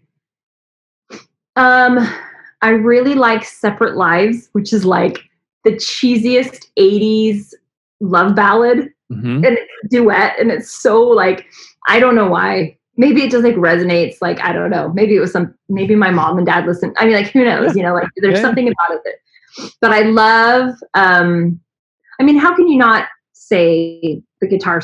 i mean, the drum solo. I mean, how can you? You know, Sure. and I, I mean, that's a thing. The whole. Um. So, do you know what I actually really love the most about Phil of Phil Collins's over his whole career is actually the Tarzan soundtrack. like- Ooh. Do you know that he did that? So he did the yeah. So it's I mean it's not He did- he did- traditionally. For those that don't know, you and I both know. Uh, but he did the cartoon, the, like Cartoon. the Mhm. cartoon, Disney. what is this, mid 90s? It was little yeah. Uh-huh, I think it was like 94, 95 ish, Yeah. something like that, right? That was Yeah. a good Tarzan. Yeah, it was, and it just the soundtrack was so good, so so good. Mhm. Um, I don't. Oh man, that's that's like choosing between my children. I mean, I definitely have favorites, but like, do I Yeah. want to say on a podcast? yeah, you don't want to, you got to save face. I like them all, all the Phil Collinses.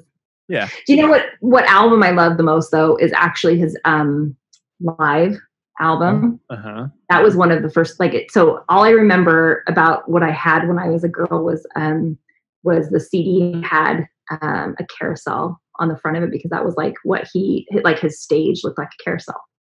Oh, interesting. And that and that's what prompted you to buy it as a girl. I don't think so. No, I think I loved it because my mom and my mom and dad listened to it. I mean, Oh, in the same vein, like I love bread. You know, my parents love bread. You know, like there's just a few, or like, um, Bread Bread is a an English band. yeah, yeah, or Not- like REO Speedwagon, or Yeah, yeah. no, I love gluten because my parents love gluten. no, bread the bands, bread. Yeah. They were they're super into That's, know. that's cool.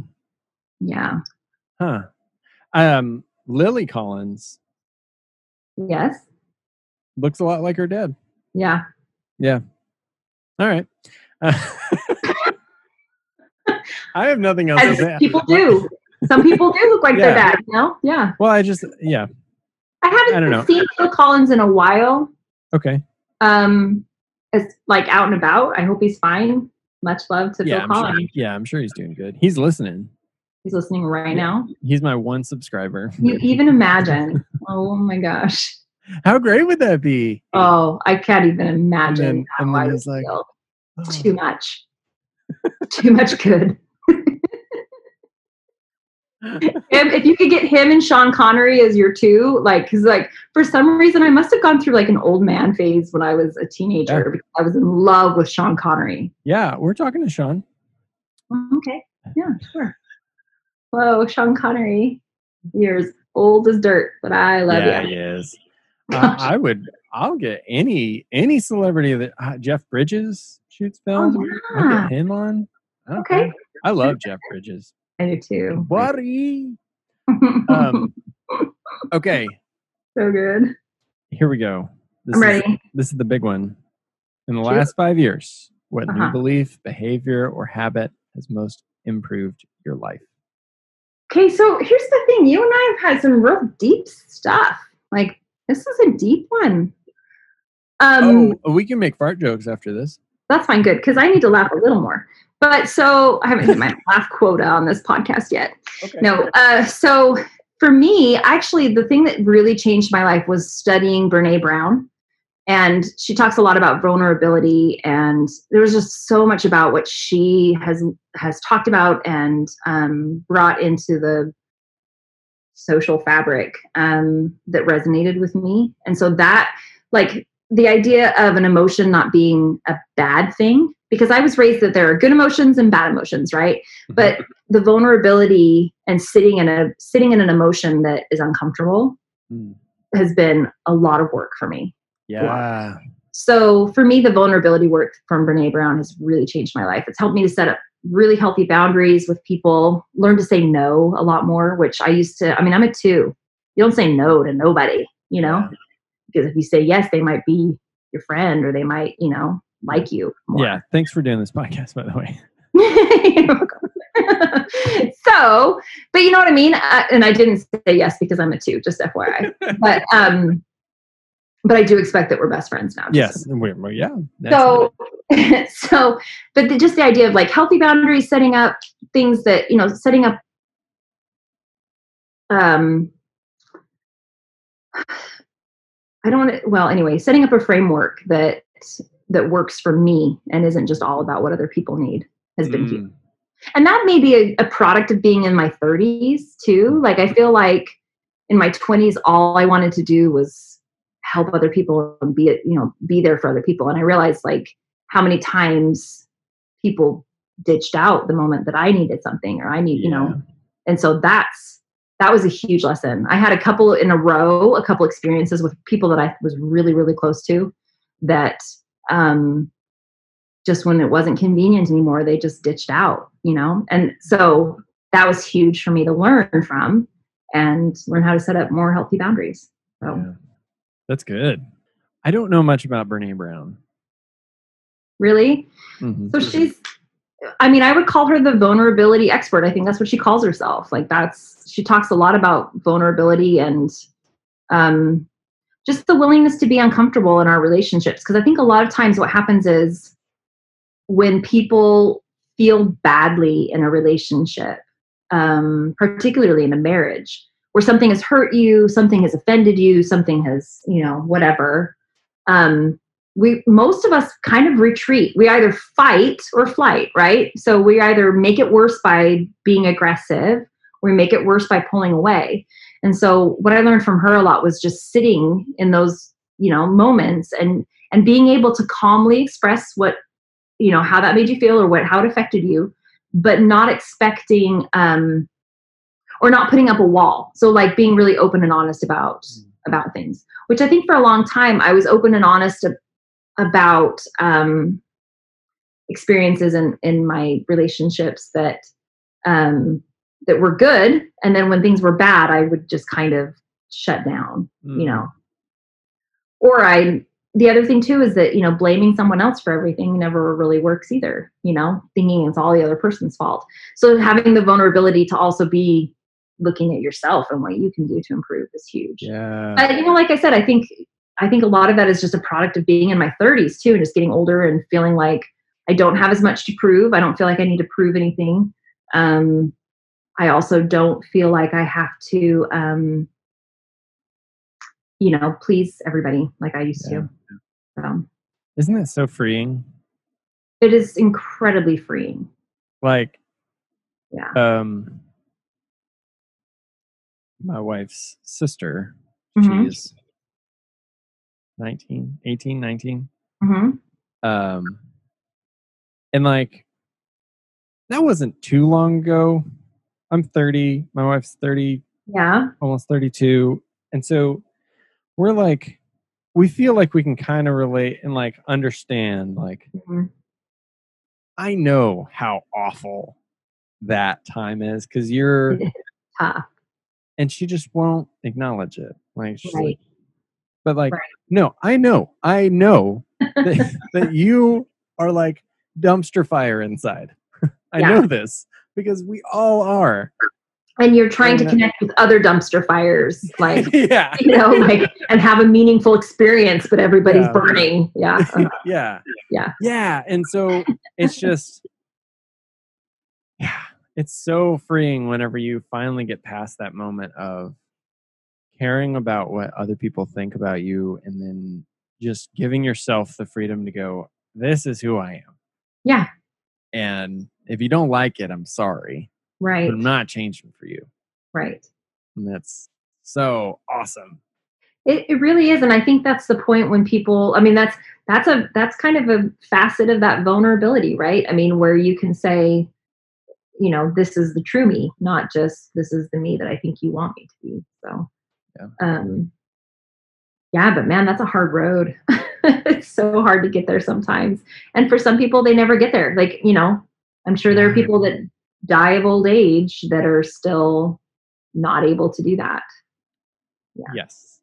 generations and generations and generations of people behind us yeah and that's another thing too is i think um our our online internet culture has allowed us to connect to people like brene brown for example someone that maybe i would have never heard of or heard from 30 40 50 years ago if i had lived in that time um Yeah.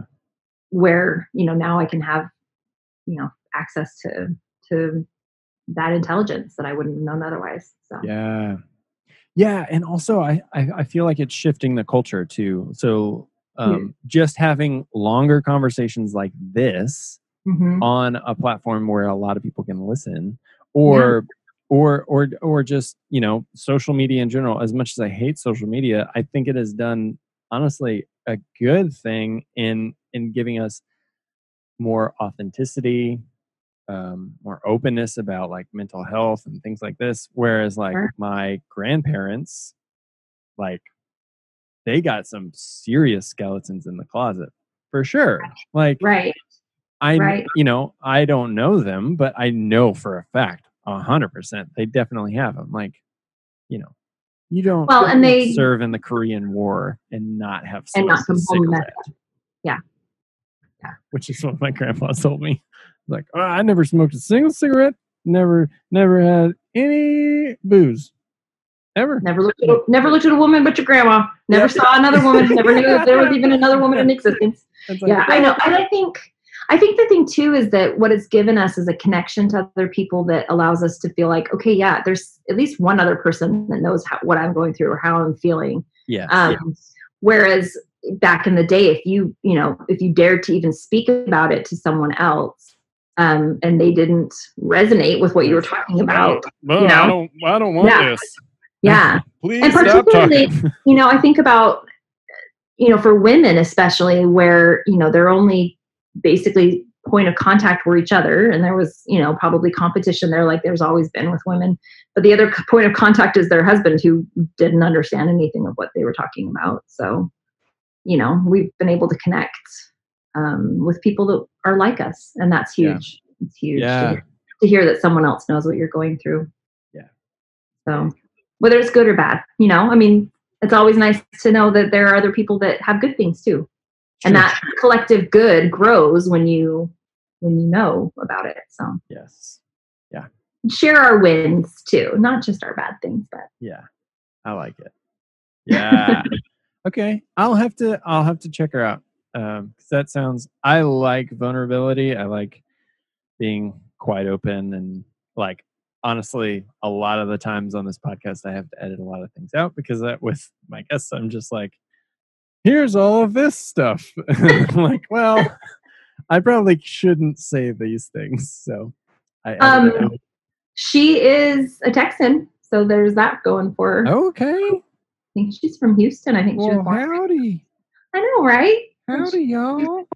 give you some sweet tea and have a conversation about vulnerability. Yeah. no she's, she's really fantastic. I mean i think i think Sit down, anybody can learn. Yeah there's lots to learn Well, Houston, Houston's a different kind of Texan too. let's not get into that knob.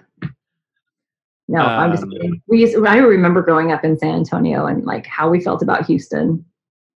I try to be a little less like that because now I live in Dallas. Now it's even worse. You Yeah, know, it's like the worst. You're in the pit of hell. the pit of hell. I mean, But- according to Austinites. Yeah, I know. Well, Austin and Dallas could like the, the culture could not be more different. I don't Oh, yeah. think even if they tried, they couldn't be more different. So Yeah. it's fine. fine. We're all fine. Yeah, everything's good. Uh, do you have a um? I know you're a big fan of photography. yeah. So, do you study past masters much? Um, I would say of out of a random sampling of people, I probably know less than most photographers because I wasn't like I didn't go to school for photography, so I didn't. I wasn't forced to learn it. You know, whatever I've learned has been. Um, so yes, I there are I have some favorites, but I don't. Um, I wouldn't say that I know everyone. Does that make okay. There's a lot of them. So There's a lot can't know everybody. Well, I mean, yeah, but you know what I mean. Like people, there's there's always a point where people will say something, and I'm like, oh, I actually really like what I see, but I didn't know about that person. Oh, okay, sure. Does that make sense? That's Yes. happening all the time to me. yeah, yeah, yeah. So, uh, what's some of your favorites? I won't. You know, my favorite past master is Philippe Halsman. Do you know Oh. Philippe Halsman? I do not. Okay, so like I think that's probably my favorite. Um, and I really like uh, Fan Ho. So good. So so good. Gordon Parks is another one I really Mhm. really like a lot, and Rodney Smith, of course. Mhm. And those are my those are my pinnacles. What What was the first one again? Um, Philippe Halsman, Philippe Halsman. So, what, Yeah, what was a- his main subject? Or like, um, celebrities. So he Oh, did he did a bunch of photographs of um, Salvador Dali, oh, cool. and he photo. I mean, I don't know that it was all all celebrities, but most of his famous work is celebrities. But they're almost all jumping. So he did like a series of Salvador Dali where um, they would throw water onto the set, and so he'd ha- like be trying to catch it in a teacup, and then they throw a cat, and like Oh, okay. I've seen this. Yes. I think you've seen that probably. Yes. Yeah, Very, the very- big, the big yes. long um, yes. Okay. mustache. Yeah, I didn't know that was. Yeah. yeah so if you look up his work like it's some of it is just so good Hmm. so like i think what i like about it is it's so lighthearted which i always want to be lighthearted in my photography um, and really just a little silly like i love Yeah. a dose of silly Yeah. like i love when rodney smith gets a little silly you know like um anyway so yeah and then, of course, the other end of it's like Gordon Parks. It's like nothing but serious. But I love that he also kind of has a wink. Like I feel like Gordon Parks has like a you know a little a little wink at silly, but not um he's not um quite as lighthearted. You know, Right. a little, little heavier. But Yeah. Ah, I like Yeah. it. Yeah, I it, it never fails. Um, because I I I look at past master stuff probably uh, at least like once or twice a week uh-huh. I because I like I know if I am consuming Instagram, I'm going to produce Instagram photos. Amen to that. So sure. I try to consume as much.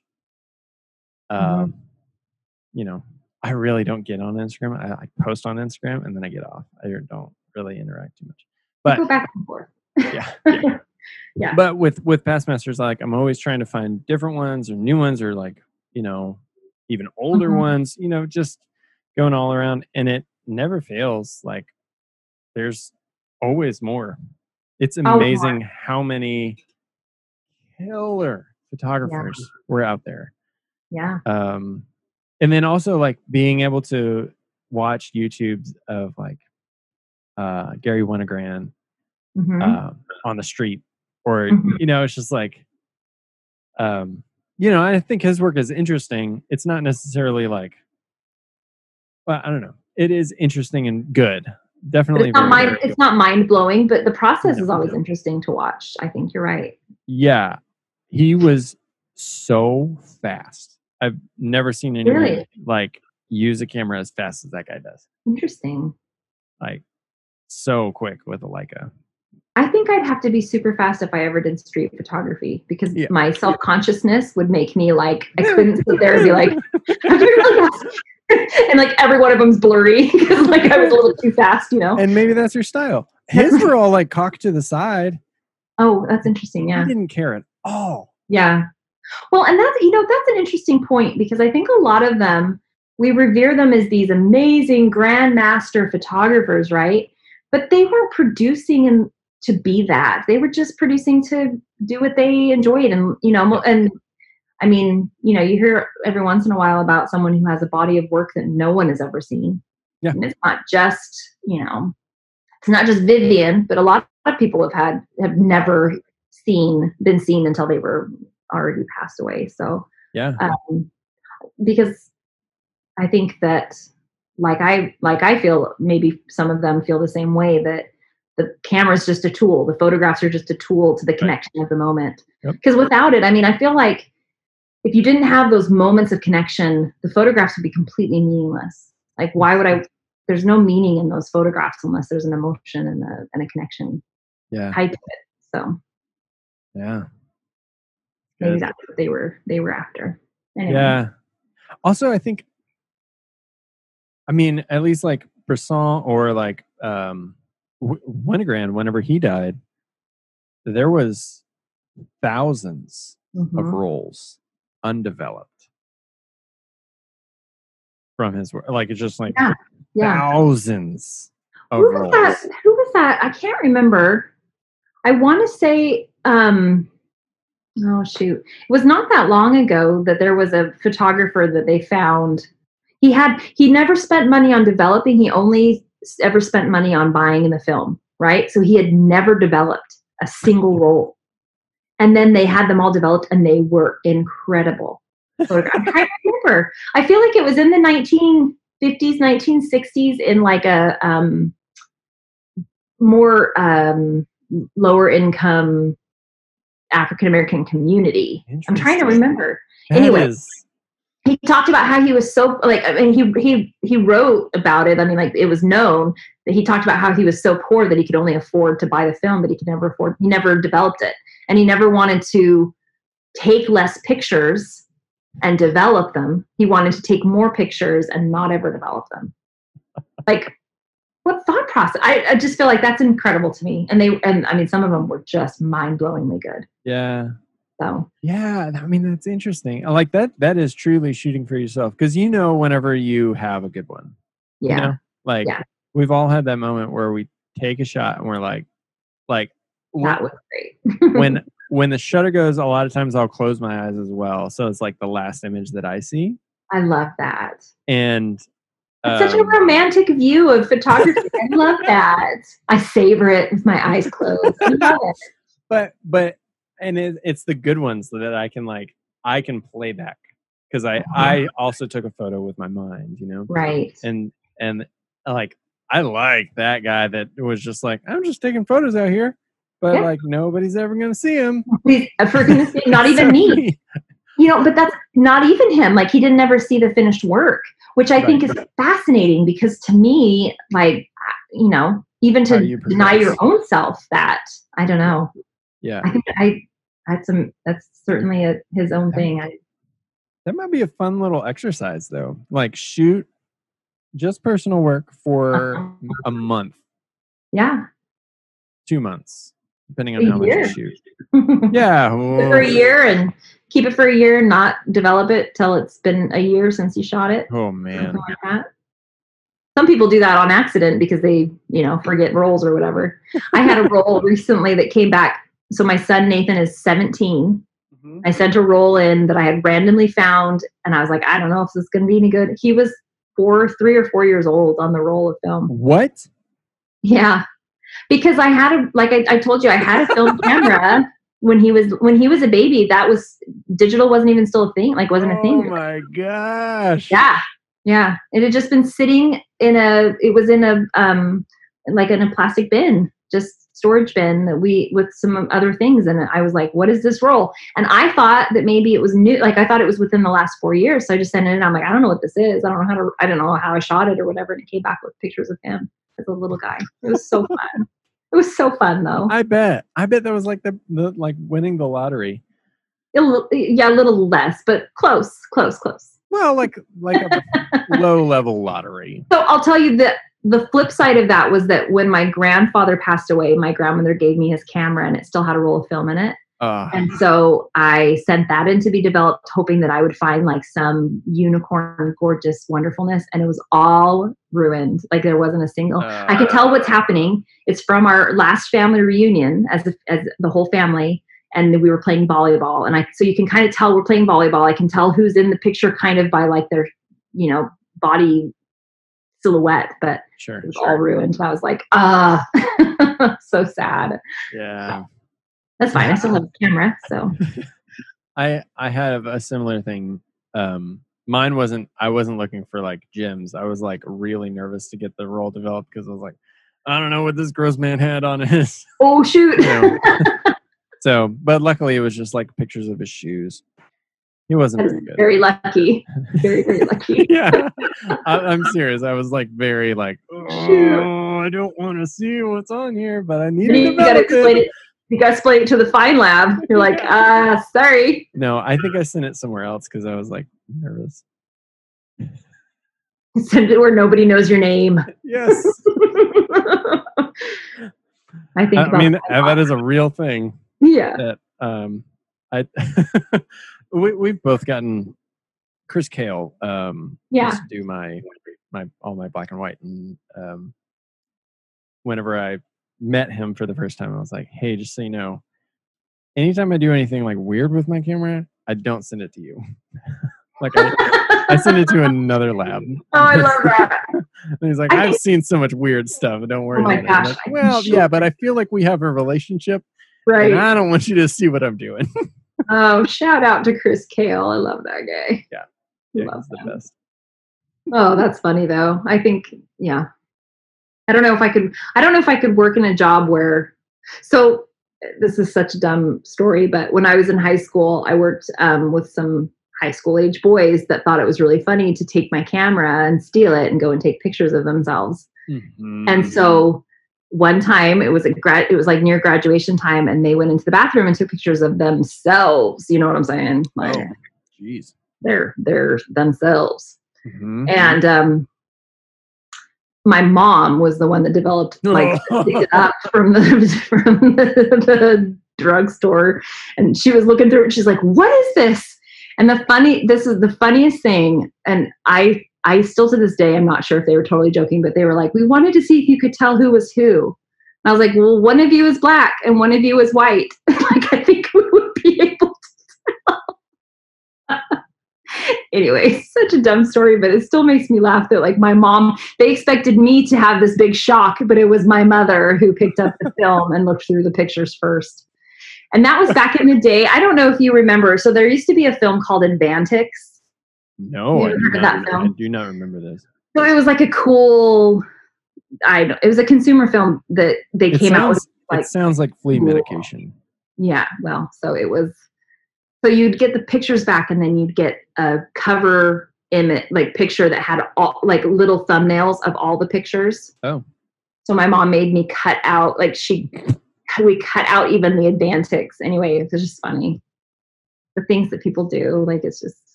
But then I, you know, I mean, the guy at CVS or whoever, you know, they had to see that, you know, they Oh, probably yeah. see stuff All the time. all the time. All the time. You know it. Oh my gosh. I mean, never the find lab for me. No, me either. I everything that I've sent has been so clean. All the all the naughty stuff I send somewhere else. No, Yeah, yeah. yeah, the dark room. You're welcome, Find Lab. Yeah, the dark room. See, yeah, because they're. I mean, you know, it's implied in their name. They need the dark stuff. They need Yeah. the. yeah. The dirt. That's what that means, right? Yeah. What do you think about these UFO things?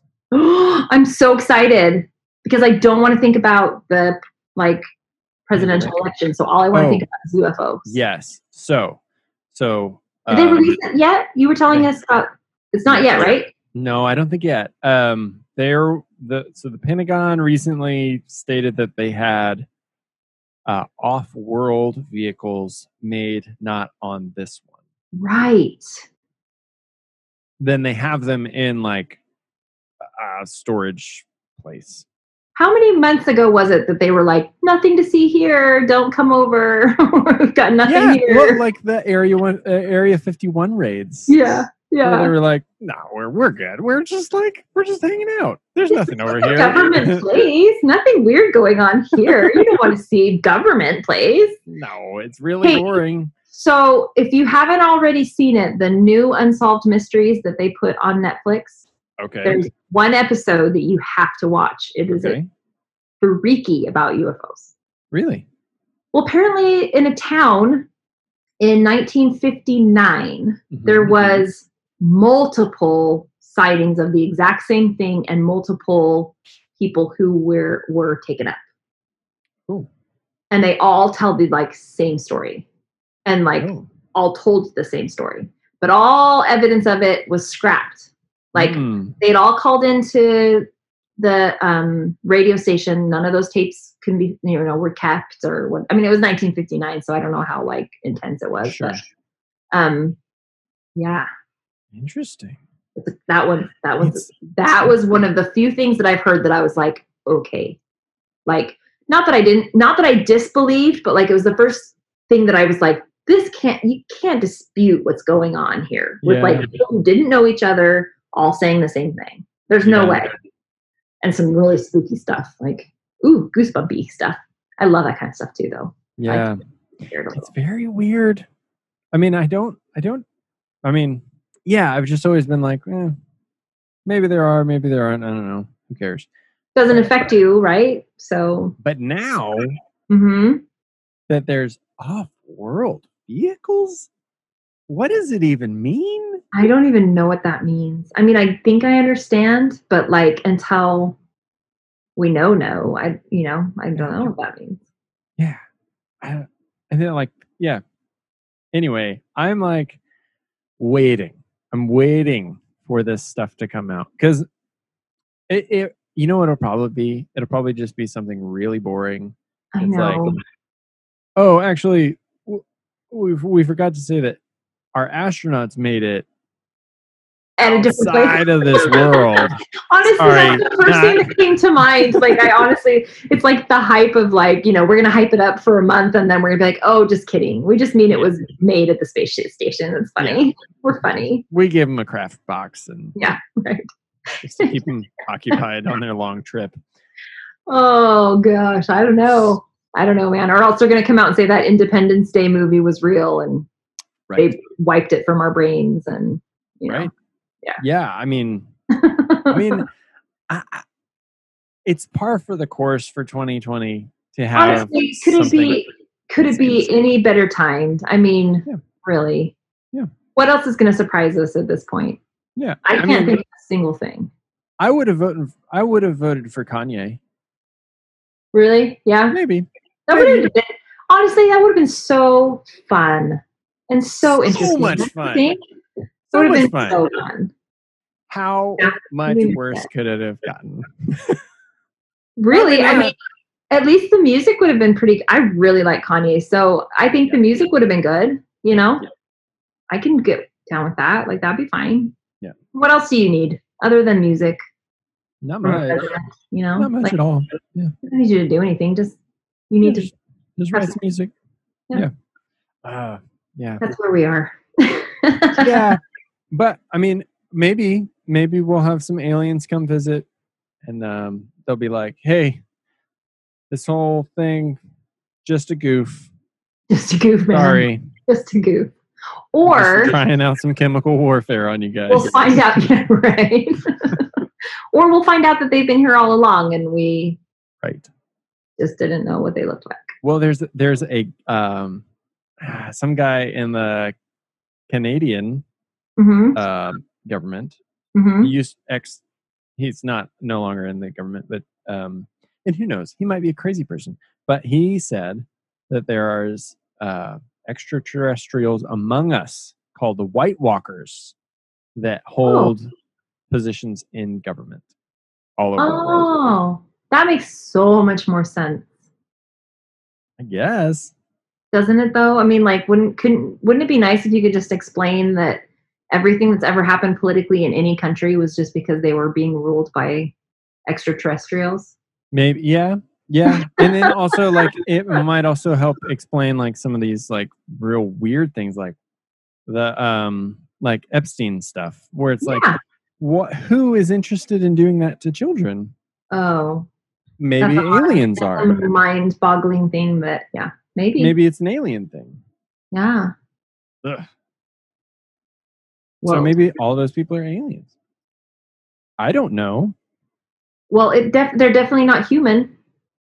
You know, they're not good. They're not uh, made the same way as the rest of us. Yeah, yeah. There's something broken in there. I'm telling you though, that that whole thing. I mean, that's that's a whole other thing to like can of worms to open. But man, there's some crazy stuff. Well, it's just it's mind blowing that like you had people saying, yeah, there's like an island where people go and then you know, Mhm. have sex with kids, and it's like, no, like no, no, no. Celebrities don't do that. That's ridiculous. and then here we are. Here we are. It was a thing. It was a total thing. Well, and that's you know, I I think coming off of the heels of watching an R. Kelly documentary, you have watched everything. dude, I have not like I watched Frank Sinatra's document, the documentary about him, and that was that was great. And then I went straight into R. Kelly. Basically, I'm doing whatever Netflix suggests, and Okay. they're they've got a they've got a real number on me lately. But Yeah, just But- like your Pandora station. just like my Pandora stations. They know me so well. No, but this R. But I didn't. You know, the R. Kelly thing. I didn't spend a whole lot of time in my life thinking about it. Didn't affect my life. Do you know what Yeah, I'm saying? yeah, Like I wasn't a yeah. fan of his, so it didn't. I don't know. I just kind of brushed it off or whatever. But like, like seeing it up, you know, in those um doc in that documentary with those people's you know stories. It's just like my my thing is not so much that there is a depraved person because I understand that. Sure. What I don't understand is how you know that that one person cannot do what they did without a huge amount of people. Yes. And I think it's the same thing with Epstein. It's like, you know, like he had to have had more so many people who knew what was going on and said nothing and did nothing because of, yes. you know, personal they wanted personal gain or whatever, but or Mhm. being afraid or whatever it is. But like the amount of things that, or the amount of people that it takes to run something. I mean, I just think that's what, I mean, that's what I, that's what I don't understand. Like I can, I can grasp that there's a singular person or, or a group of people maybe that's small that's like that, but it's the people that support it that I just can't. Um, I don't know. Mm. Anyway, Yeah, I, I think I think it's just uh, yuck, real Yeah. big yuck for me. I I really try not to think about it because it makes me so. well, but that's the thing is, you know, my biggest thing, and that's the same thing with anything political or um, coronavirus or whatever, is what can I actually accomplish with this knowledge, Yeah. right? And so if it just brings you down and there's nothing you can do about it, that's not a real position of strength to put yourself into. So Sure. I'd rather learn about things I can change and I can do Yes. for my own self. I mean, you know, that's how I'm going to change the world is I'm going to have to change myself. So, Yep. Anyway, Uh, was it Gandhi? He said, "Be the change in the world that you want to see." sure. It's totally Gandhi. No, I don't know. Gandhi said that. It sounds Gandhi-ish. Mahatma. Mahatma, my buddy. yeah, we're on first name basis. Um, yeah, I I was actually the one that taught him how not to eat. Isn't that good? really. Yeah, it's pretty cool. Oh. Yeah. First name basis, eh? Yeah. Sounds- He likes me enough. he likes me. Of course he does. I love it. okay, I'm gonna let you go. Okay. You think we got something that people are going to want to listen to? No. okay,